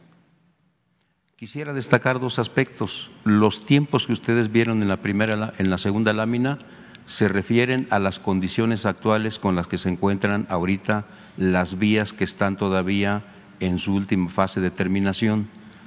Cuando esto termine, cuando estas rutas queden listas en su totalidad, que será para el 21 de marzo, de marzo todavía los tiempos se van a cortar para llegar al aeropuerto internacional Felipe Ángeles. Es todo, señor presidente, de mi parte.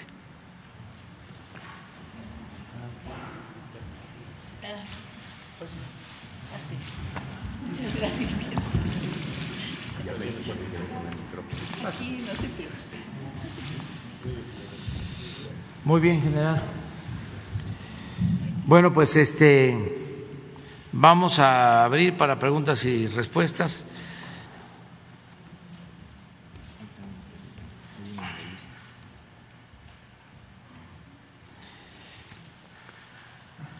No se olviden, es para el viernes.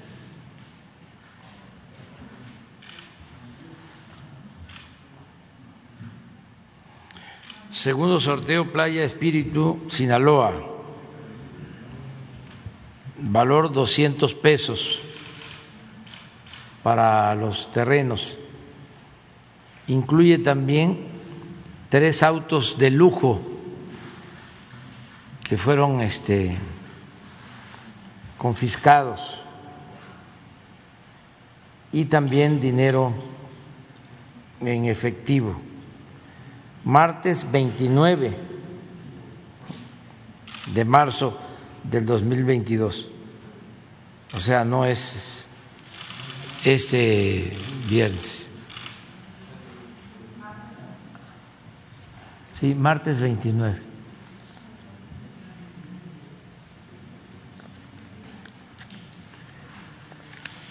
Y se este se pueden sacar los premios y ayudan también al desarrollo del, país. Muy bien, eh, quedó nada más una compañera pendiente y luego abrimos. A ver, vamos, de una vez. Uno, dos, allá tres, cuatro, no, que qué bien que está aquí. Cuatro, cinco y seis. Siete si alcanzas tú. Va a estar complicado, pero quedas pendiente. Buenos, buenos, días, presidente. Diana Benítez del periódico El Financiero. Eh, ayer vimos que estuvo aquí el gobernador de Michoacán.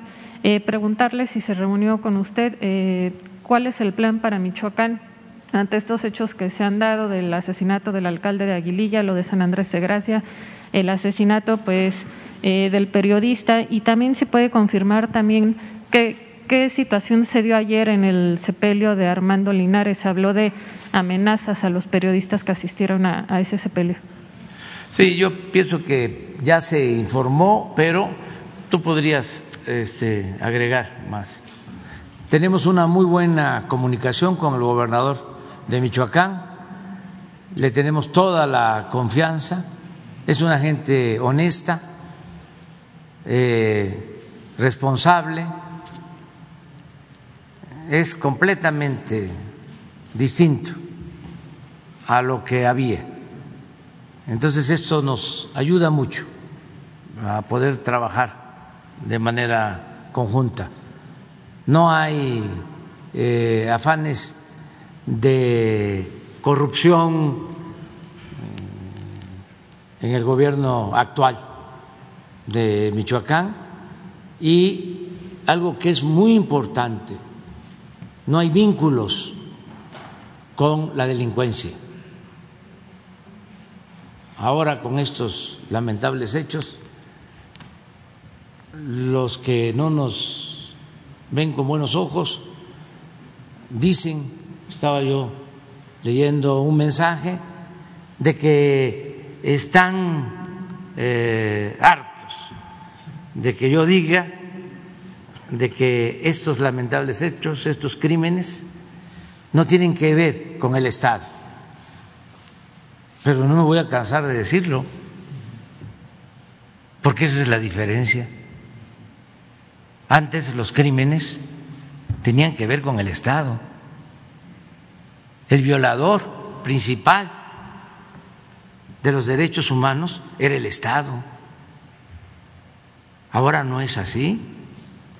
Como también no me voy a cansar de decir que estamos atendiendo las causas como nunca se hacía.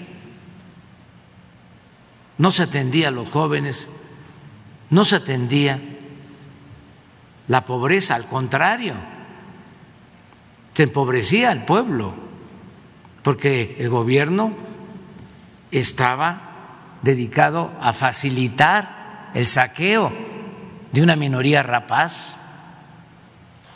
Entonces, lamento tener que estarlo diciendo. Y otra cosa que voy a seguir diciendo, vamos disminuyendo la incidencia delictiva, y ahí están los datos. Es más, los voy a poner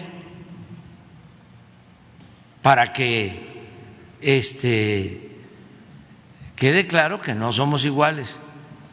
¿Y por qué estamos enfrentando el problema que heredamos grave de inseguridad y de violencia? Cuando menos, repito, por dos cosas. Primero, porque se atienden las causas que originan la violencia, que no se hacía.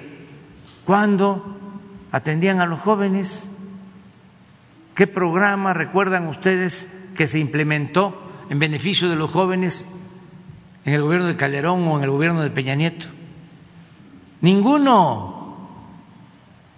Entonces, por eso avanzamos y avanzamos sobre todo porque no hay asociación delictuosa entre delincuencia y autoridades, como era antes. Más claro, ya no está García Luna de secretario de Seguridad, porque está preso en Estados Unidos, acusado de asociación delictuosa con el crimen organizado. Ahora la secretaria de Seguridad es Rosa Isela Rodríguez. Entonces, por eso avanzamos y vamos a seguir eh, combatiendo la inseguridad, la violencia y no permitiendo la impunidad. Pero, ¿por qué no pones cómo vamos de nuevo en delitos? Lo que Rosa acaba de exponer es que esta información pasa como de noche. Nada más lo que tiene que ver, dos datos, o esto, fuero federal.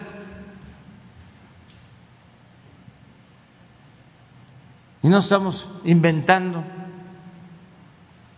datos. Esta es la reducción. Ahora, fuero común, donde la responsabilidad no es solo del gobierno federal, sino de gobiernos estatales y municipales, de todo el gobierno. A ver, homicidios dolosos, ¿qué fuero común?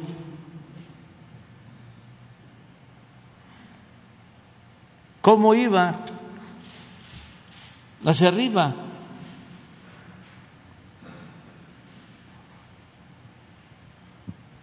Y no hablemos de cómo maquillaban datos,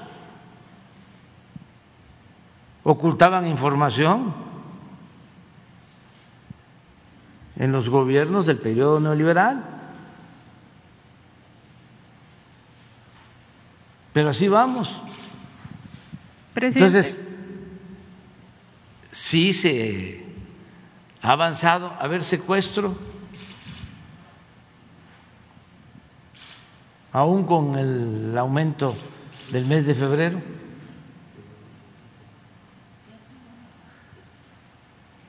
Ya tenemos información de marzo que va cayendo de nuevo. Robo de vehículo, porque aquí saben las aseguradoras de cómo está la situación, porque una buena cantidad de vehículos robados están asegurados.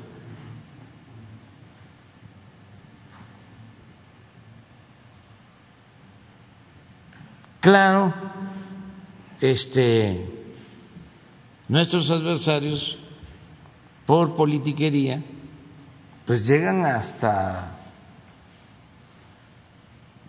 el Parlamento Europeo. Pero busquen quiénes son los del Parlamento Europeo, quiénes promovieron ese pronunciamiento en contra de nosotros, en contra del gobierno de México. Pues la ultraderecha, sobre todo de España. Acabo de ver un mensaje ayer, antier, de un señor de Venezuela, sí, que opositor en Venezuela, se va a España, lo cobija, este, lo protege.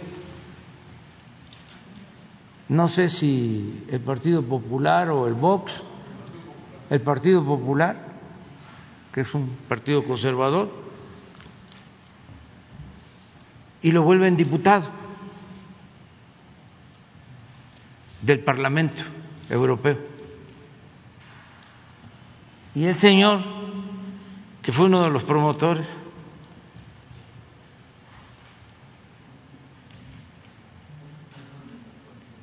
ahí está,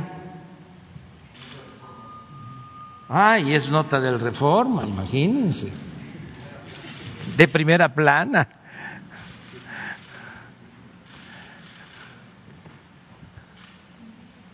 Porque les contestamos, mire lo que dice, es una respuesta lamentable, indigna del lenguaje de un jefe de Estado.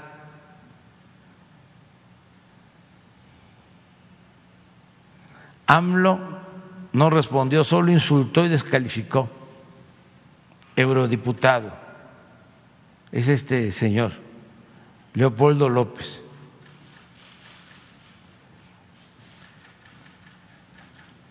Hasta me dio risa porque no sé si él, otro de Vox, declaró también eurodiputado. Y eso dice, que le bajamos. Y cuando estábamos deliberando sobre el documento, dijeron algunos, se va a enojar a Andrés Manuel, bájenle. Y le quitamos porque en efecto el borrador me culpaba no solo de las desapariciones, y de los asesinatos, sino hablaban de lo que aquí mencionan los conservadores, eh, mentirosos y falsarios, de que tengo vínculos con la delincuencia organizada. Entonces le quitaron eso Dice, no personalicemos. Y, dice el Señor, y mire que le quitamos todos, todas esas menciones y de todas maneras se enojó. Pues, ¿quiénes son ellos? Si México es un país independiente, libre, soberano, ¿Por qué son injerencistas? ¿Quién les da derecho? Que no se olvidan que se, de que aquí, o no deben olvidarlo, que aquí nació Benito Juárez, el mejor presidente que ha tenido México y uno de los mejores presidentes en el mundo, en toda la historia, que decía que entre los individuos como entre las naciones el respeto al derecho ajeno es la paz.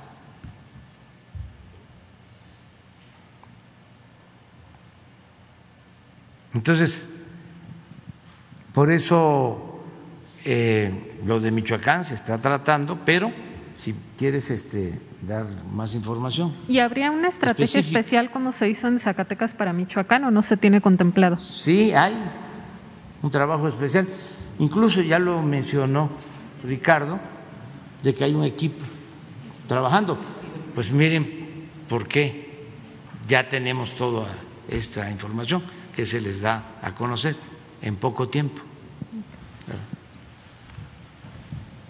Con su permiso, señor presidente, efectivamente, eh, decir cuatro cosas, cuatro puntos. Uno, inmediatamente de que ocurre un lamentable hecho como el asesinato de un periodista, se despliega un equipo eh, por parte de la Secretaría de la Defensa Nacional y de la Secretaría de Seguridad, específicamente para el caso de Michoacán.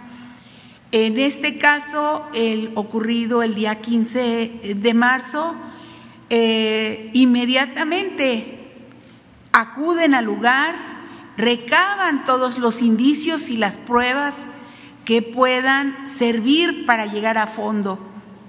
Y como bien dice el presidente López Obrador, si no estuviéramos en la investigación de los hechos, en la investigación del caso, no tuviéramos resultados inmediatos en, en, lo que nosotros intervenimos. Claro que en el estado de Michoacán hemos contado, como en la mayoría de los estados, contamos con la intervención, la participación y a darnos las facilidades del gobernador de Michoacán, de la Fiscalía de Michoacán y del propio Poder Judicial.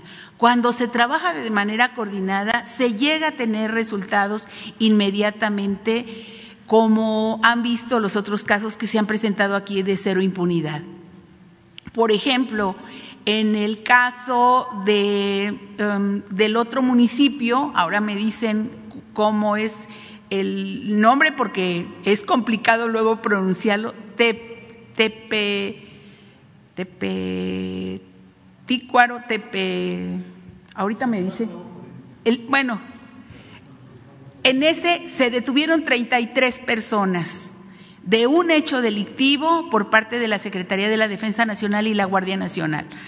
Entonces, este eh, suceso en la presidencia municipal no se podría dar y sería un hecho aislado, eh, no se podrían tener buenos resultados en el caso de que eh, no estuvieran trabajando las autoridades de manera coordinada con la policía de Michoacán.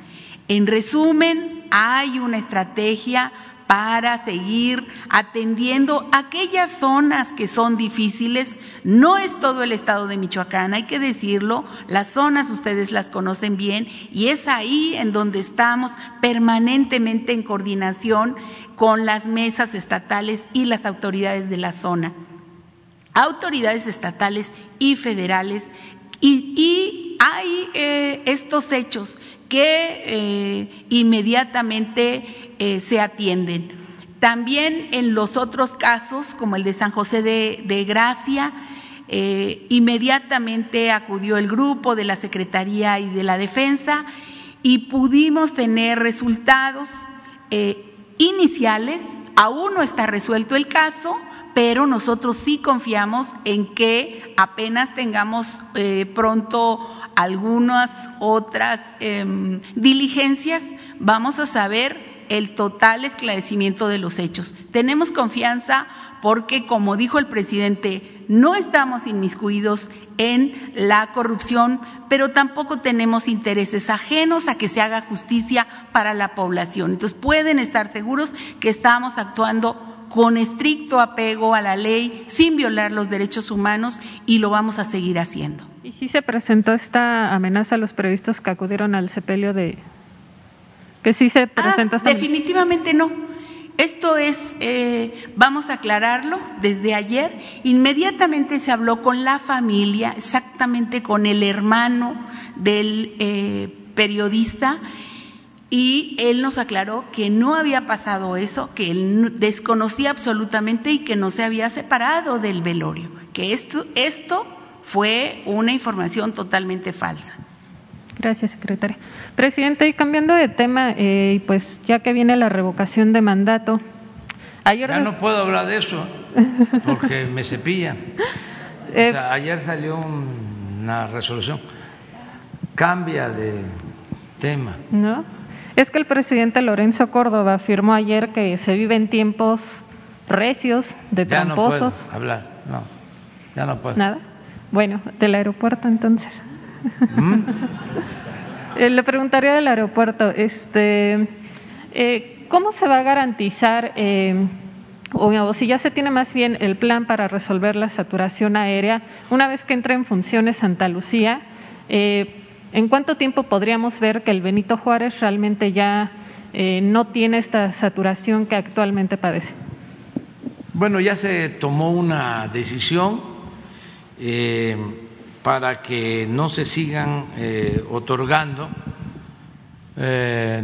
más vuelos o permisos para vuelos, movimientos, este, vamos a decir, extras o se sigue incrementando eh, la operación del actual aeropuerto de Benito Juárez. Entonces, todo lo que implique incremento ya tiene que eh, atenderse en el aeropuerto Felipe Ángeles.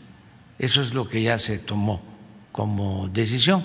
Entonces, nosotros eh, sabemos que eh, va a seguir aumentando eh, el tráfico aéreo, el transporte mm, aéreo, y esto va a llevar a que se vaya equilibrando y que el aeropuerto Felipe Ángeles tenga eh, más actividad y no se mantenga la saturación en el actual aeropuerto de la Ciudad de México.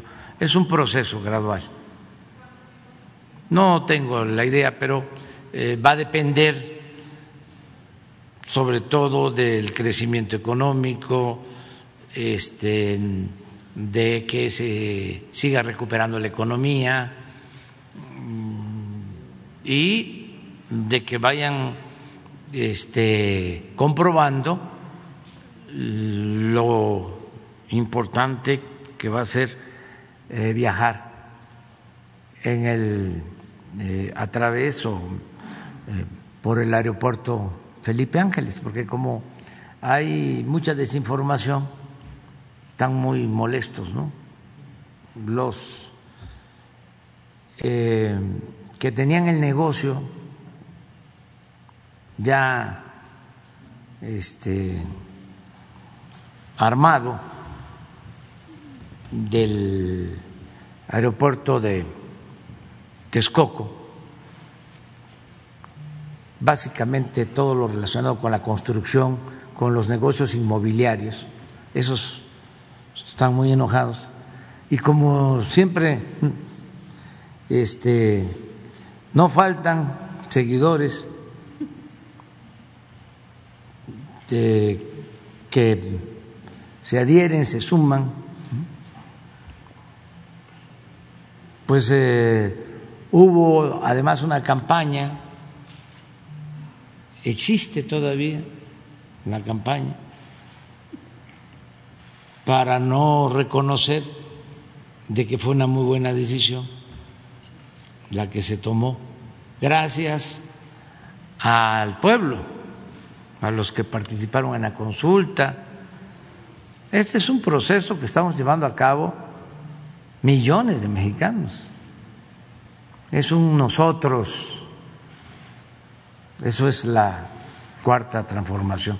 Entonces, van a terminar este, por aceptar de que fue buena la decisión y eh, se van a derrumbar pues todas las mentiras que se fueron eh, construyendo, que se fueron creando. Además nosotros este pues vamos a seguir informando, orientando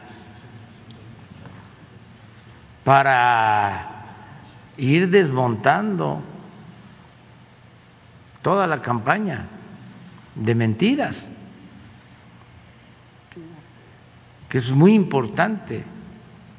Y eh, hablando y hablando y hablando fuerte a los cuatro vientos, y un día sí y el otro también, para que los que no quieren escuchar, a lo mejor escuchen. Hay quienes no quieren nada, nada, nada, nada, porque los obnubila el conservadurismo, les impide este, escuchar argumentos, se niegan rotundamente. Y no son solo los que sacaban beneficios con el modelo neoliberal o con la corrupción, sino también quienes tienen un pensamiento conservador. Y ya lo he dicho, son millones Ayer estaba yo viendo una encuesta que sacó una empresa sobre las futuras elecciones para el 2024 y en efecto los dos partidos principales del bloque conservador, los tres, eh, llegan a tener hasta, creo que 29%, a ver si está por ahí, 29%.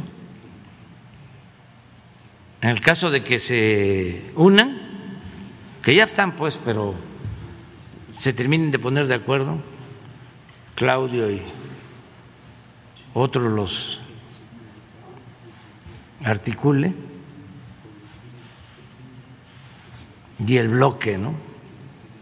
De los que se sentían dueños de México, que quieren regresar por sus fueros, si los unen, suman 29%. 29%, o sea, si son más de 80 millones de ciudadanos, estamos hablando de casi 25 millones de ciudadanos, son muchísimos. Entonces, por eso hay que estar, y sobre todo, eh, informar mucho a los jóvenes, aunque vengan de familias conservadoras, porque el joven tiene más frescura, este, no está prejuiciado más abierto. Y se preguntan cosas y este hay que argumentar con ellos. Y siempre lo he dicho de el conservadurismo surgió nada menos que Francisco y Madero y otros este, dirigentes de las clases acomodadas que por la preparación, bueno, el gran libertador Simón Bolívar era hacendado. Y gracias a un maestro, Simón, ayúdame, el maestro de Bolívar, Simón Rodríguez, lo formó.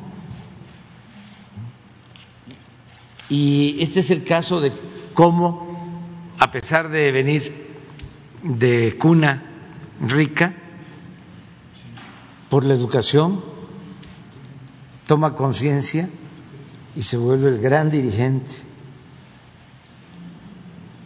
de nuestra América. Pero era este, de familia también de asentados como Madero. Entonces, no hay que dejar de estar informando, orientando, concientizando, sobre todo a los jóvenes, porque, este, como decía el presidente Allende, ser joven y no ser revolucionario es una contradicción, decía, hasta biológica. A ver, adelante. Ustedes se ponen de acuerdo, ¿no? Ya saben cómo vamos. Buenos días, señor presidente. Diego Elías Cedillo, Tabascoy, Campeche, Quintana Roo y Diario Basta de Grupo Cantón. Buenos días a todas y a todos. Señor presidente, nada más conocer su opinión con respecto al juicio político, o más bien dicho, a esta eh, reunión que se va a llevar a cabo hoy en la tarde en la Cámara de Diputados para juzgar el desempeño de Lorenzo Córdoba y del consejero Ciro Murayama eh, por parte de unos diputados. Destacar también, señor presidente, que este juicio político, si bien eh, se viene dando derivado de el mal uso que ha hecho los consejeros del INE, Grupo Cantón pudo constatar, presidente, que para el ejercicio de la revocación de mandato en el transcurso de estos meses en la Ciudad de México, el Instituto Nacional Electoral no tenía citas para que las personas interesadas en sacar su identificación oficial acudieran. Entonces, si no están teniendo las previsiones y las consideraciones adecuadas para llevar a cabo este ejercicio democrático, ¿cuál sería su opinión de este juicio político que se llevaría a cabo hoy en la tarde, presidente? Gracias. Pues no voy a opinar porque es lo mismo. Además, ya saben todos qué opino, ¿no? Ya lo he expresado aquí, no hace falta que yo lo repita, además decir que pienso lo mismo. pero no quiero este, que usen de excusa el que yo estoy este, participando en este asunto. Ayer hablé porque era una cuestión muy grave, es una cuestión muy grave este, lo que está sucediendo todavía, pero ya se lo dejo a los ciudadanos. Gracias, presidente. Y aprovechando el Gabinete de Seguridad, nada más preguntarle cuál sería su opinión o cuál sería el mensaje que le enviaría a las personas que aún se están dedicando al crimen organizado en el país. Y si me lo permite, preguntarle a la secretaria Rosa Isela si derivado de la, de la inseguridad que se está viviendo en los estadios, se conectarán las cámaras de estos, de estos estadios, valga la redundancia, a la plataforma México y también qué pasó con los jóvenes de Balancán expuestos en una, en una conferencia de prensa esta semana. Gracias, presidente. Sí, pues, Rosicel. Eh, decir primero que es Parangaricutiro. Disculpas. Eh, la otra cuestión es decirles que sí hay una mesa eh, con, de trabajo con las asociaciones de fútbol, pero nosotros estamos viendo que la responsabilidad directa y los operativos y todos son responsabilidad de las autoridades estatales. Entonces nosotros eh, podemos ayudar a lo que ellos nos digan, pero pues cada estadio y cada juego de fútbol está muy conectado al tema local. En lo que nosotros podamos ayudar para protocolos, etcétera, estamos en disposición, pero es una eh, atención que tendrían que hacer las autoridades estatales, municipales, en fin. Eh, en el otro tema, eh, decir que sí, de acuerdo a la instrucción que recibimos del señor presidente, pusimos atención al mes, al tema de los jóvenes de Balancán. Em, en resumen, lo que vamos a estar es estar pendientes de la audiencia que se celebrará el día 18, donde habrá una toma de decisiones en el caso por parte de las autoridades eh, judiciales. Entonces vamos a estar pendientes, se recibió a la familia, eh, nosotros estamos esperando pues la decisión y revisando el caso. Yo no quisiera eh, hacer una intervención de un caso que se está este, llevando en este momento, pero lo que sí nosotros tenemos confianza en la justicia que hará, eh, que se hará en el estado de Tabasco. Vamos a estar pendientes y eh, acompañando a las familias. Adelante. Gracias. Ah, sí.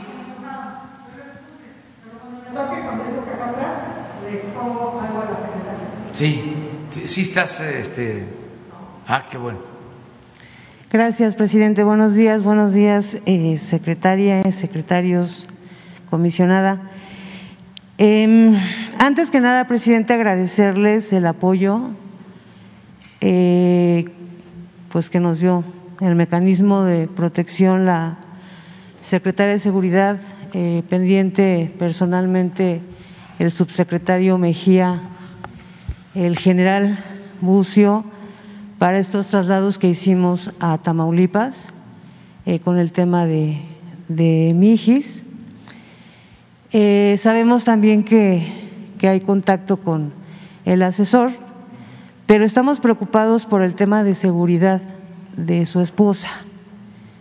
Eh, no sé si fuera posible que, pudiera ser adherida alguna, algún sistema de protección por parte del mecanismo eh, porque pues está sola con sus bebés, ya no vive en el domicilio que habitaba con, con él, justamente por el temor que tiene. Eh, ojalá y, y, nos puedan apoyar. Muchas gracias, presidente. Y por otro lado, me parece muy importante el tema de, de la iniciativa que se acaba de, de dar a conocer. Eh, obviamente para ser presentada al Congreso tiene que ir firmada por usted. ¿Ya tiene alguna fecha para esa firma? ¿Nos van a invitar? ¿O ya hay fecha para la firma? Es que se van a reunir apenas, ¿no? Para definir lo de la iniciativa. ¿Por qué no das respuesta tú a esto? Eh, desde luego nosotros la vamos a, a impulsar, si no, no estarían ellos. Sí, yo sé, pero sí creo que es una, una gran esperanza porque uno de los obstáculos que hay, nosotros tenemos desaparecidas desde el 2016, desde el 2018, y uno de los principales obstáculos que hay es justamente esta falta de voluntad de las fiscalías y obviamente los servicios periciales. Pues sí, ¿por qué no explicas? Sí, por favor. La, la idea es hacer una discusión lo más abierta posible la, eh, lo hemos venido trabajando con el Congreso de la Unión, con diputados, con senadores de las distintas fracciones parlamentarias. Es muy probable que la iniciativa se presente de manera plural para que haya un de, debate abierto. No queremos que lleguen este, con una idea preconcebida, sino que haya una discusión y en cuanto estén, tengamos la autorización de la Subsecretaría de Egresos, ya la autorizó, ya dio el soporte presupuestal de la Procuraduría Fiscal, este, se iniciará la discusión en el Congreso de la Unión. Gracias, este subsecretario. Y aprovechando, pues del, es que lo del MIGE, ¿por qué no tenemos? Sí, lo de MIGIS también. Hemos estado contigo en comunicación permanente durante todas estas semanas. Estamos haciendo el seguimiento y la atención a la familia, pero por supuesto vemos incorporación al mecanismo. Gracias, subsecretario. Eh, hay como muchos temas, pero bueno, eh, me hizo llegar una carta una compañera periodista de Aguascalientes. Eh, yo espero que el subsecretario ubique el tema. Eh, se la dirige a usted y voy a dar, creo que ahora ya soy cartera, pero para eso estamos y para eso somos puente. Licenciado Andrés Manuel López Obrador, presidente constitucional de los Estados Unidos. Señor presidente, el periodismo en México hoy en día vive una severa crisis de inseguridad cada día somos más los periodistas que somos objeto de actos violentos e incluso muchos compañeros han sido asesinados. Ejercer el derecho fundamental a la libertad de expresión e información consagrado en nuestra Carta Magna se ha convertido en un oficio de alto riesgo, en particular para quienes ejercemos este noble oficio en los estados del interior de la República. Somos nosotros muchas veces los periodistas de provincia, que somos violentados y objetos de censura, no solo por grupos de poder en turno, sino también por el crimen organizado y de aquellas instituciones y gobernantes que en muchos casos están ligados a la delincuencia.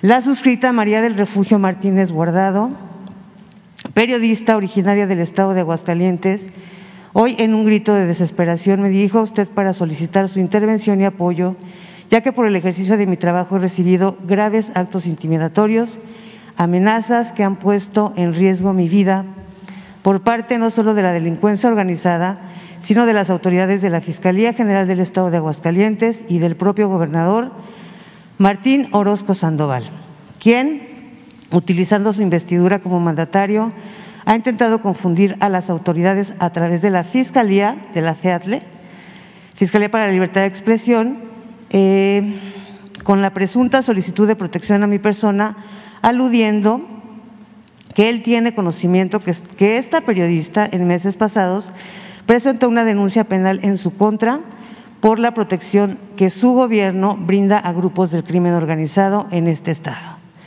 Por lo que solicitó se me brindara seguridad. Por lo que él solicitó se le brindara seguridad.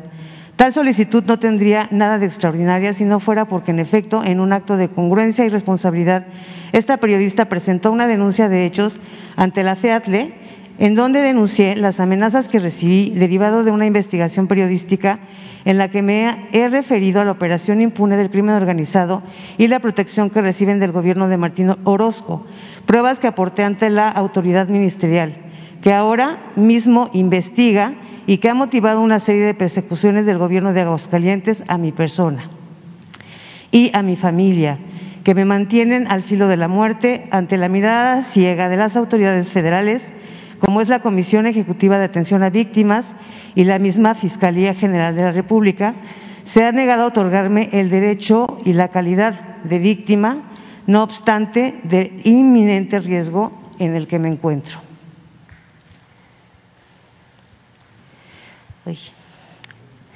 La suscrita goza de protección del mecanismo de protección a periodistas que dicho sea de paso me han ayudado a mantenerme con vida gracias al esquema de seguridad que me fue otorgado. Lo cierto es que la Fiscalía General de la República, la Comisión Ejecutiva de Atención a Víctimas y la Fiscalía del Estado de Aguascalientes han evadido su responsabilidad ante el grave problema de inseguridad que esta periodista está inmersa y que ha puesto en riesgo mi vida y la de mi familia. Por lo anterior, señor presidente, respetuosamente solicito su intervención y apoyo a efecto de que se me brinde la protección de las instancias federales, no solo en mi calidad de periodista, sino como mujer, que también he sido víctima de varios delitos ya denunciados y que los abusos de autoridad del gobierno de Aguascalientes han impedido que estos se castiguen solo por represión a mi persona. Por mi trabajo periodístico les incomodo y esa es una forma indirecta de represión a mí. Sin otro particular, agradezco de antemano su amable atención, quedando en espera de sus atentas respuestas. Bueno, pues este Alejandro ahora lo atiende. Sí, de hecho lo, tiene muy claro el, Enrique, pero sí ella se siente, sobre todo por su socio, sobre todo por el socio que está muy ligado al, gobierno de, de Aguascalientes. Y ya nada más para eh, cerrar, eh, hemos traído varios casos con usted, presidente, y que le agradecemos, nos eh, ha canalizado. con la secretaria ya tuvimos esa reunión. lamentablemente no hemos podido concretar pues los acuerdos que tuvimos en ella. Y también hay dos casos que trajimos de la Escuela Naval con sede en La Paz en octubre del año pasado y hasta el momento las dos víctimas siguen sin ser restauradas o reingresadas a sus estudios para poder concluirlos. Eh, almirante, le comento que dejamos esos dos casos aquí en Atención Ciudadana. Este, yo tengo contacto constante con ellas. Desafortunadamente hubo grupos, yo se lo comentaba en octubre, presidente, grupos políticos eh, conservadores que se, se aprovecharon de esta situación y quisieron manejar el tema para golpear justamente a su gobierno. Pero ellas siguen sin tener respuesta. Eh, las, volvieron a citar aquí en la Ciudad de México para volverles a dar su incapacidad y no han podido regresar a concluir sus estudios. Y ya viene el 25, no sé si otra vez no se va a dar el informe de género que usted eh, se comprometió se iba a dar. El mes pasado se dio en Segov, pero el compromiso se hizo en este espacio. Y creo que es un espacio donde se tiene que ver, eh, donde se tiene que dar ese, esa importancia que tienen todos estos temas que usted todos los días nos presenta que obviamente la seguridad es sumamente importante, pero también está el tema de, del informe de género y no sé si tengamos alguna fecha como esta, que es el 20, eh, que ya se pudiera tener esa fecha para que no tuviera yo que venir cada mes a molestarlo. Presidente, muchas gracias. Sí. Bueno, lo de este eh, el almirante este, se trata, ¿no? Ustedes lo, lo, ven. ¿Usted puede plantear? Sí. Si usted me permite, eh, le voy a decir al de comunicación social que se contacte con usted, porque creo que no está bien informada, ¿no? Y le vamos a dar toda la información que hay y el caso, pues no es como usted lo comenta, pero de todos modos no vamos a entrar en detalles, nada más van a comunicarse con usted. ¿Sí? Una cosa, este, las dos mostraron sus denuncias. Eh, perdón. Las dos me mostraron sus denuncias. Obviamente mi, mi papel o lo que yo hago que es dar voz a las víctimas es creer en las víctimas. Y con todo gusto yo espero que se contacte eh, comunicación social para que podamos platicarle. Yo le muestre también a usted lo que nosotros tenemos y ver la manera en que se pueda, pues, dar una solución, ¿no? Yo se lo agradezco infinitamente. Gracias, almirante. Gracias. Bueno, lo del informe, tú te haces cargo. Sí, pero puede ser en gobernación. Sí, platiquen lo del informe. El día que quedamos, ¿no? Son los 25, ¿no? Sí. Póngase de acuerdo. Póngase de acuerdo. Bueno, adelante. No, pero ¿quién va? Ya.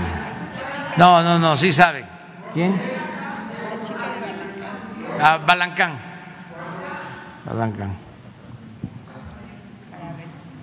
El río Sumacinta. Gracias, buenos días, presidente. Acudo a su invitación que me hizo el martes para que recibiera las respuestas de los dos, las dos preguntas que le hice. Soy Valentina Peralta Puga, eh, periodista independiente y colaboro para distintos medios. Eh, en el caso de Balancán, no tuvimos oportunidad de reunirnos con la secretaria, su agenda no lo permitió, Durante dos días esperamos la llamada. Por iniciativa propia me comuniqué a su área de comunicación social y les envié un resumen de toda la información que yo tengo de los distintos expedientes en las tres fiscalías de tres entidades federativas diferentes. Espero que en estos días tenga oportunidad de recibirnos. La familia se quedó esperando también esa cita.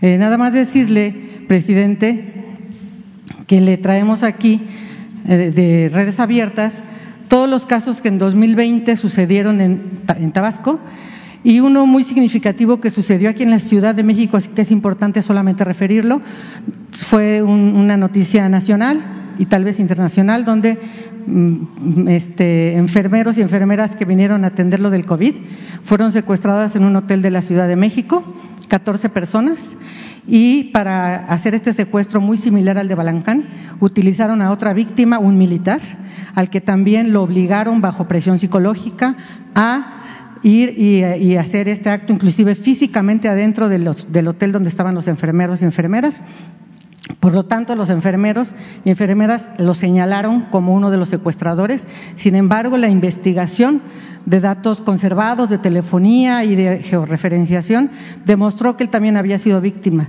Y esa valoración jurídico-ministerial fue suficiente para que el Ministerio Público no lo imputara porque se comprobó que él era víctima y que había estado sin voluntad, sin, sin una voluntad de hacer daño, sino que había estado justamente eh, coaccionado por el temor, porque también al papá del militar lo habían eh, hecho creer que estaba secuestrado el chico.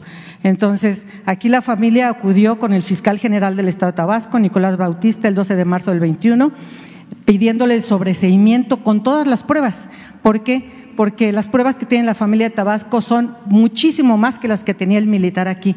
Y lo que le respondió el fiscal general de Tabasco fue que ese sobreseimiento no lo iban a llevar a cabo porque era tanto como aceptar que se habían equivocado y que no lo iban a hacer. El titular de la, de la, de la UEX de Tabasco le dijo a la familia que no iba a echarse para atrás porque eran chilangos y seguramente eran culpables. Y el fiscal de la UEX de Tabasco, eh, Otilio Alamilla McDonald, McDonald dijo que ellos no iban a tener a recibir ninguna prueba de su inocencia, que ahí eran imputados. Por lo tanto, hay una consigna para que eh, los chicos se queden después de este año y medio todavía ahí. Esperamos que con esta comparativa de lo que se llevó a cabo con una investigación exhaustiva en la Ciudad de México, que también tiene este caso y donde estos tres chicos son víctimas y está toda la red de vínculos, telefonía y todo que comprueba que son víctimas, se lleve a cabo un criterio similar en este tema que es una de las dos preguntas que le hice. Eh, antier, y de respecto a la primera pregunta que ya respondió ampliamente el subsecretario Encinas y la comisionada, solamente decir que ya de lo que dijeron nos queda la duda y lo que comenta la compañera acerca de su firma, es importante porque el periodo de sesiones legislativas se termina en abril y ya estamos en marzo.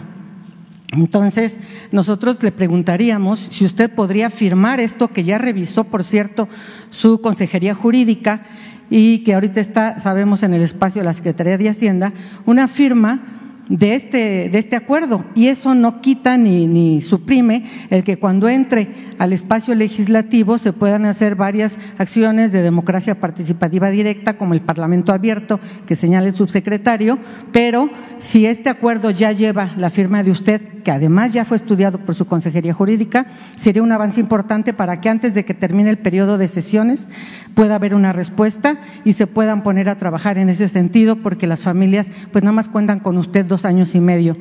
Eh, otro punto que me, que me salta de la información que dieron es que entonces aquí dicen que la Comisión Nacional de Búsqueda se va a hacer cargo de los gastos del mecanismo extraordinario, del Centro Nacional de Identificación Humana y de los subsidios a todos los estados.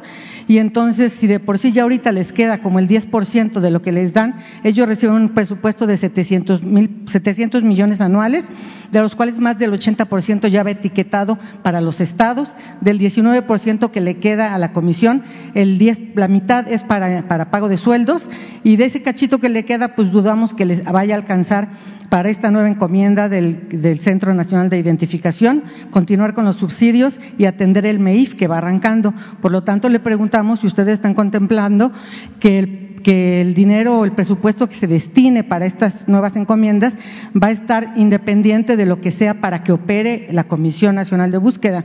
De hecho, la pregunta es si la Comisión Nacional de Búsqueda ya puede contar con un presupuesto para su propio desempeño y las otras encomiendas que vayan quedando bajo su espacio cuenten con su propio presupuesto independiente que tiene que incluir personal suficiente para todas estas encomiendas. Bueno, sobre eso ya quedó claro de que no hay límite cuando se trata de justicia. No hay eh, techo financiero. Es todo lo que se necesite. Por eso este, es importante desterrar la corrupción. Antes no había presupuesto porque se lo robaban. Ahora no se permite la corrupción y por eso tenemos presupuesto para la justicia, para curar enfermos, para la educación, el presupuesto ahora es dinero del pueblo. Entonces no hay ningún problema presupuestal. Lo único que cuidamos es que se aplique bien y que no se entregue a intermediarios. Es como el caso de la escuela de tiempo completo, no desaparece solo que se va a entregar directo a las madres y padres de familia, como lo estamos haciendo con la escuela es nuestra, para que tengan una idea, porque se hacen campañas en contra. La escuela de tiempo completo eh, atendía a 20 mil escuelas, aulas, no aulas, instalaciones, escuelas. Y eh, la escuela es nuestra a 68 mil.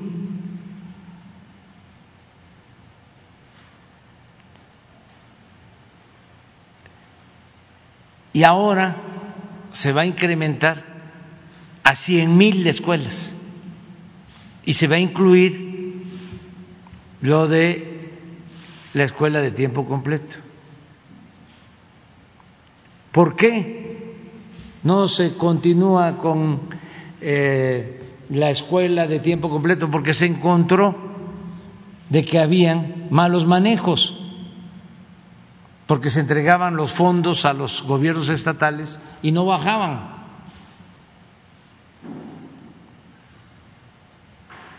Nada más les voy a dar un dato.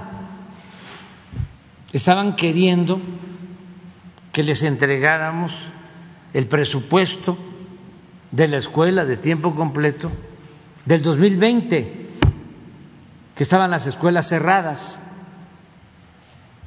por la pandemia. ¿A qué niños les iban a dar alimentos?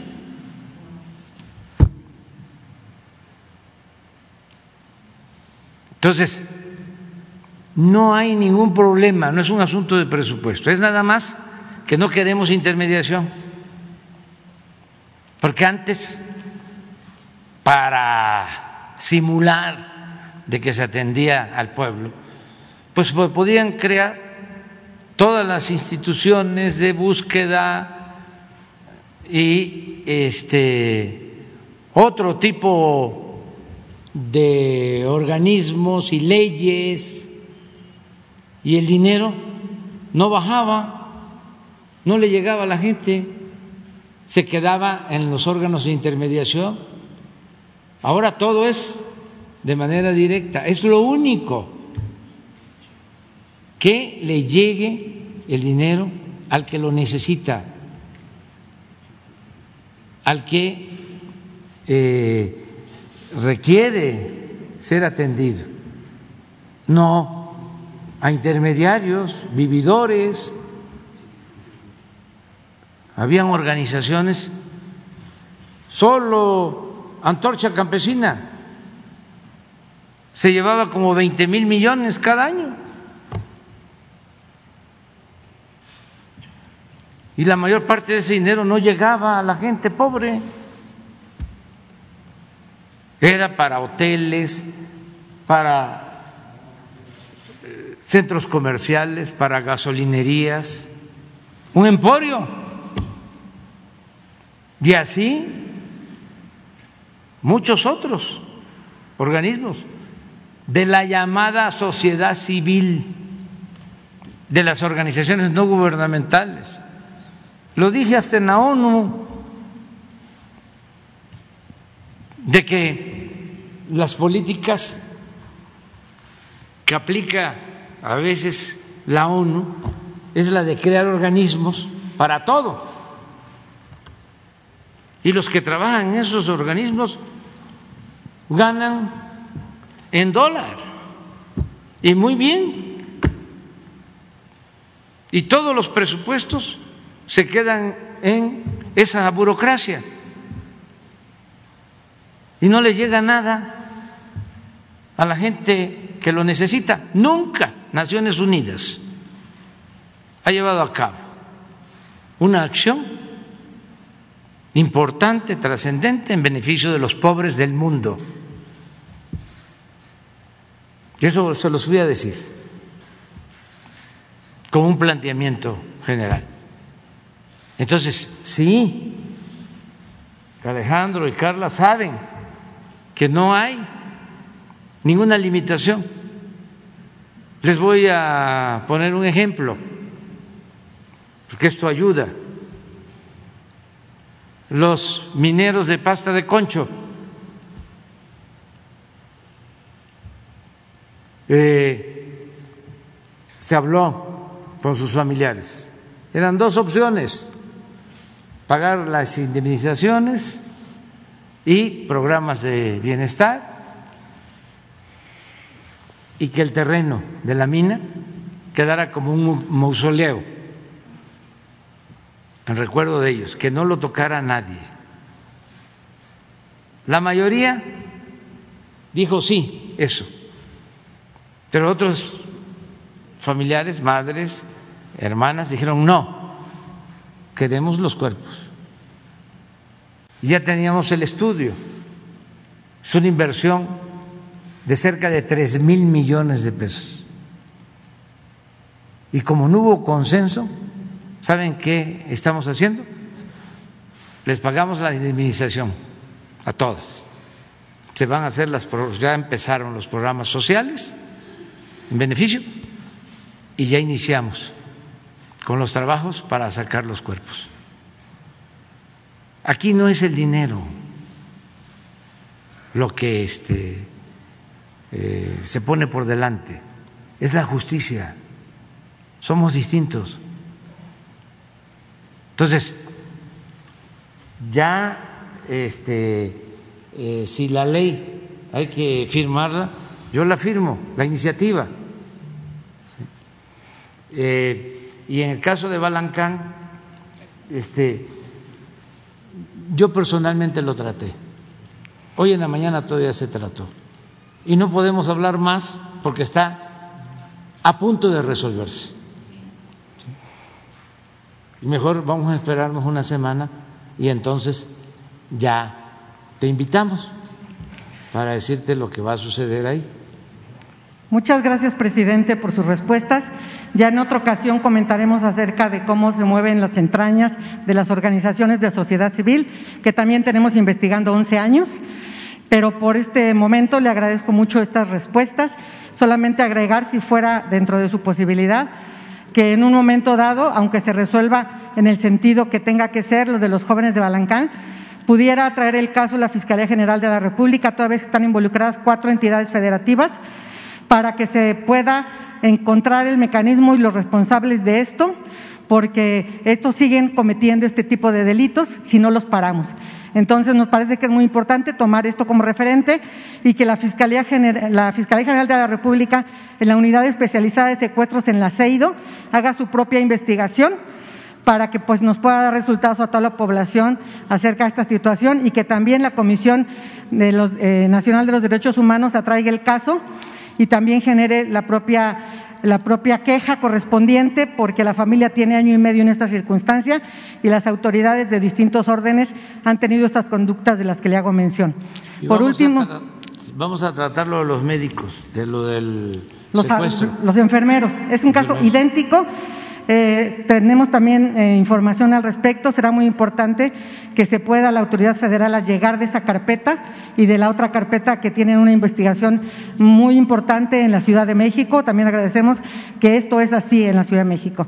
Y nada más por último, decir del tema que ya nos comentamos de la, de la comisión, pues que es importante también el tema del personal yo sé que usted también son recursos, no es dinero, pero la voluntad política sí es importante su gestión ante los gobiernos, cuando menos los de Morena, para que sean los primeros en levantar la mano y pedir el apoyo del Centro Nacional de Identificación Humana y del Mecanismo Extraordinario de Identificación Forense. Muchas gracias. Entonces, la próxima semana usted me dice y yo acudo. Aquí con Jesús. Este, Jesús, sí. ¿Saben qué? Ya, porque nos pasamos. Nada más quiero este, compartir con ustedes un, para terminar, este, un Twitter que puso ayer el presidente Biden sobre el precio de las gasolinas, para que vean este que sí estamos haciendo las cosas bien. Esto va con dedicatoria, un abrazo fraterno a nuestros adversarios. Juárez decía, este, nuestro respeto a los reaccionarios porque también son mexicanos. Yo no digo eso. Yo digo, este, mucho amor, mucho amor.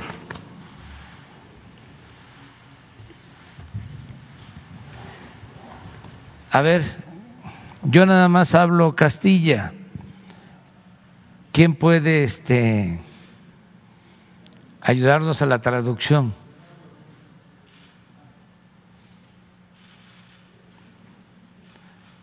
¿No hay nadie que hable inglés? ¿Tú, Carlos? Ah, ya está la traducción. Los precios del petróleo están bajando, eso es cierto. Ya ves que se fueron hasta las nubes y ya empezaron a bajar, afortunadamente. Los precios del gas también deberían hacerlo. Gas está eh, hablando básicamente de las gasolinas. Entonces, él habla del precio, este es el precio de las gasolinas, del crudo, que está ya abajo de, de 100 dólares el barril. Sin embargo, su queja es de que la gasolina no baja. Se suponía que si fuese libre mercado, el mismo mercado se ajustaría a esto, ¿no? Bajaría el precio de la gasolina ya. Sin embargo, dice, las compañías de petróleo y gas no deberían aumentar sus ganancias a expensas de los trabajadores estadounidenses. Ah, antes, la última vez que el petróleo costaba 96 dólares, como está ahora, el barril, la gasolina costaba 3,62 dólares el galón. Es lo que él sostiene. Ahora que cuesta el crudo 96 dólares, el galón está en 4.31. Ese es su planteamiento. ¿Qué es esto? Aquí está en 96 dólares, sin embargo, el galón está en 4.31. Esto no sucede aquí, en México. 4.31 el galón. Un galón tiene como cuatro litros más o menos, ¿no? ¿Cuánto? A ver, hagan la cuenta para ver cuánto cuesta el litro de gasolina en Estados Unidos y cuánto cuesta aquí.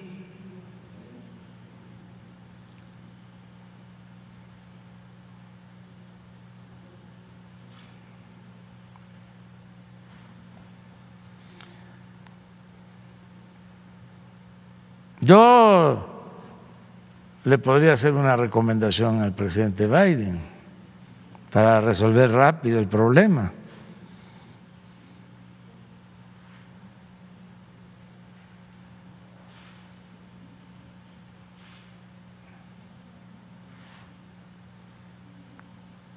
¿Cuánto el litro allá? Son como 33 pesos.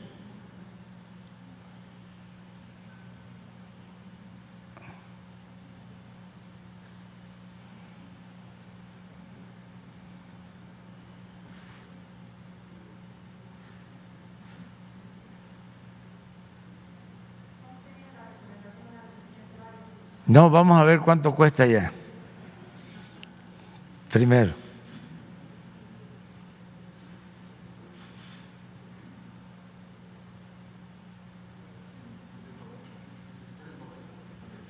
¿A dónde? ¿Cuánto? 33.90. Allá. Y nosotros 23 pesos, 22. ¿Sí? Más de 10 pesos más cara la gasolina en Estados Unidos.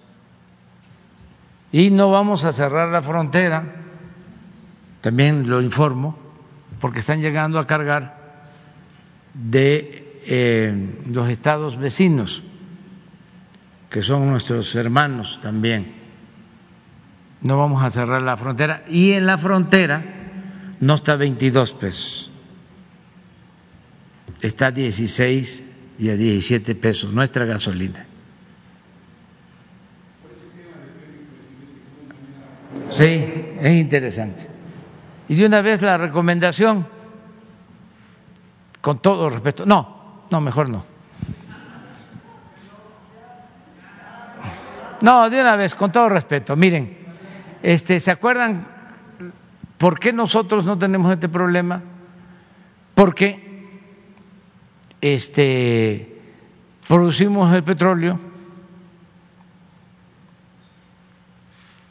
y lo distribuimos, o mejor dicho, eh, procesamos la gasolina y Pemex distribuye el 90% de la gasolina.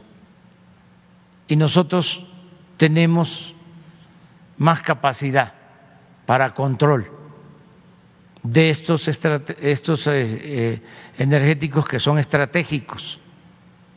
Allá no, pero sí pueden ellos tener control.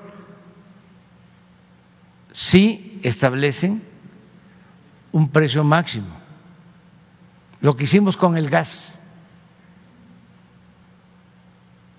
A ver, ¿por qué no pones la lámina del gas? ¿Se acuerdan cómo estaba lo del gas? Para arriba. Porque esto que él plantea, ¿cómo es posible que en una situación de crisis se queden, aprovechen para sacar este, ventajas a costa de los consumidores?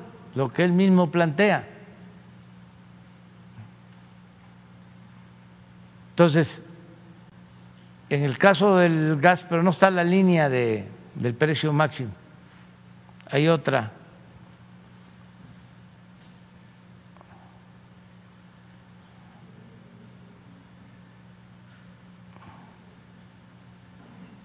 Establecer precios máximos.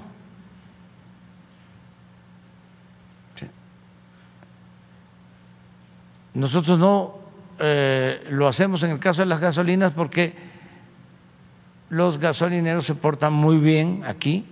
Algunos, ¿se acuerdan que cuando empezó este aumento en Estados Unidos, sobre todo las empresas transnacionales, quisieron hacernos lo mismo de que hasta 30 pesos algunas gasolineras, me acuerdo de Shell y unas de Oxxo y demás, pues ya no, ya entendieron que no es lo mismo, no es así de que voy a aprovechar y en vez de tener una ganancia razonable, porque Pemex les vende a un precio y es un precio bajo porque eh, estamos eh, entregando un subsidio pero eso para beneficio de los consumidores, no para que se lo queden los distribuidores. Entonces, eh, sí, libre mercado, pero que no abusen, porque si no es la libertad del zorro en el gallinero. Y además, preguntarse, ¿Y entonces para qué está el Estado? El Estado no debe de incumplir su responsabilidad social. Y el Estado está para proteger a las personas. Entonces, no es dejar todo al mercado porque suceden estas cosas que él está planteando ahí. En España, lo mismo. Ya ayer, este, el presidente Sánchez de, está planteando ya la Unión Europea que para eso deberían de estar los diputados para defender a sus pueblos, defender la economía de sus pueblos, porque los precios del gas y de la gasolina en Europa están por los cielos, en España en particular,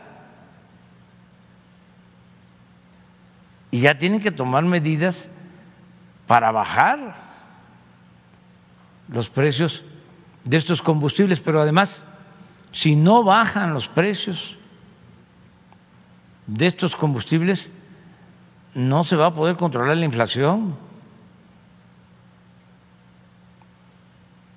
Entonces, nada más era este, explicar esto, si se pueden tener precios máximos y aplicar la ley a los este, abusadores, a los ventajosos, por encima del interés personal, por legítimo que sea, siempre debe estar el interés general, el interés de las mayorías, el interés del pueblo. Eso fue lo que se trastocó con la imposición del modelo neoliberal, que se elevó a rango supremo el interés personal y el lucro y se subordinó el interés público. Entonces, ya no funciona ese modelo. Eso fue el que nos llevó al fracaso en todo el mundo. Hay que cambiarlo. pero hay que tomar la decisión y lo que dice el presidente Biden es muy claro, o sea, como si está bajando el crudo no baja la gasolina. Allá se supone que no dan subsidio, que no intervienen, es de acuerdo al mercado. Sí, nada más que eso no siempre funciona. Pero en fin, ahí terminamos y nos vemos mañana en Minatitlán.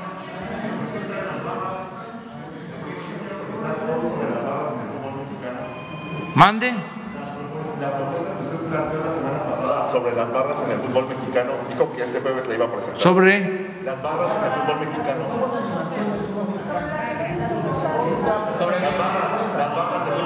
Ah, lo del fútbol. Sí, ya se planteó, pero eh, como tuvimos mucha información hoy, ya a más detalle, este Ricardo lo va a exponer.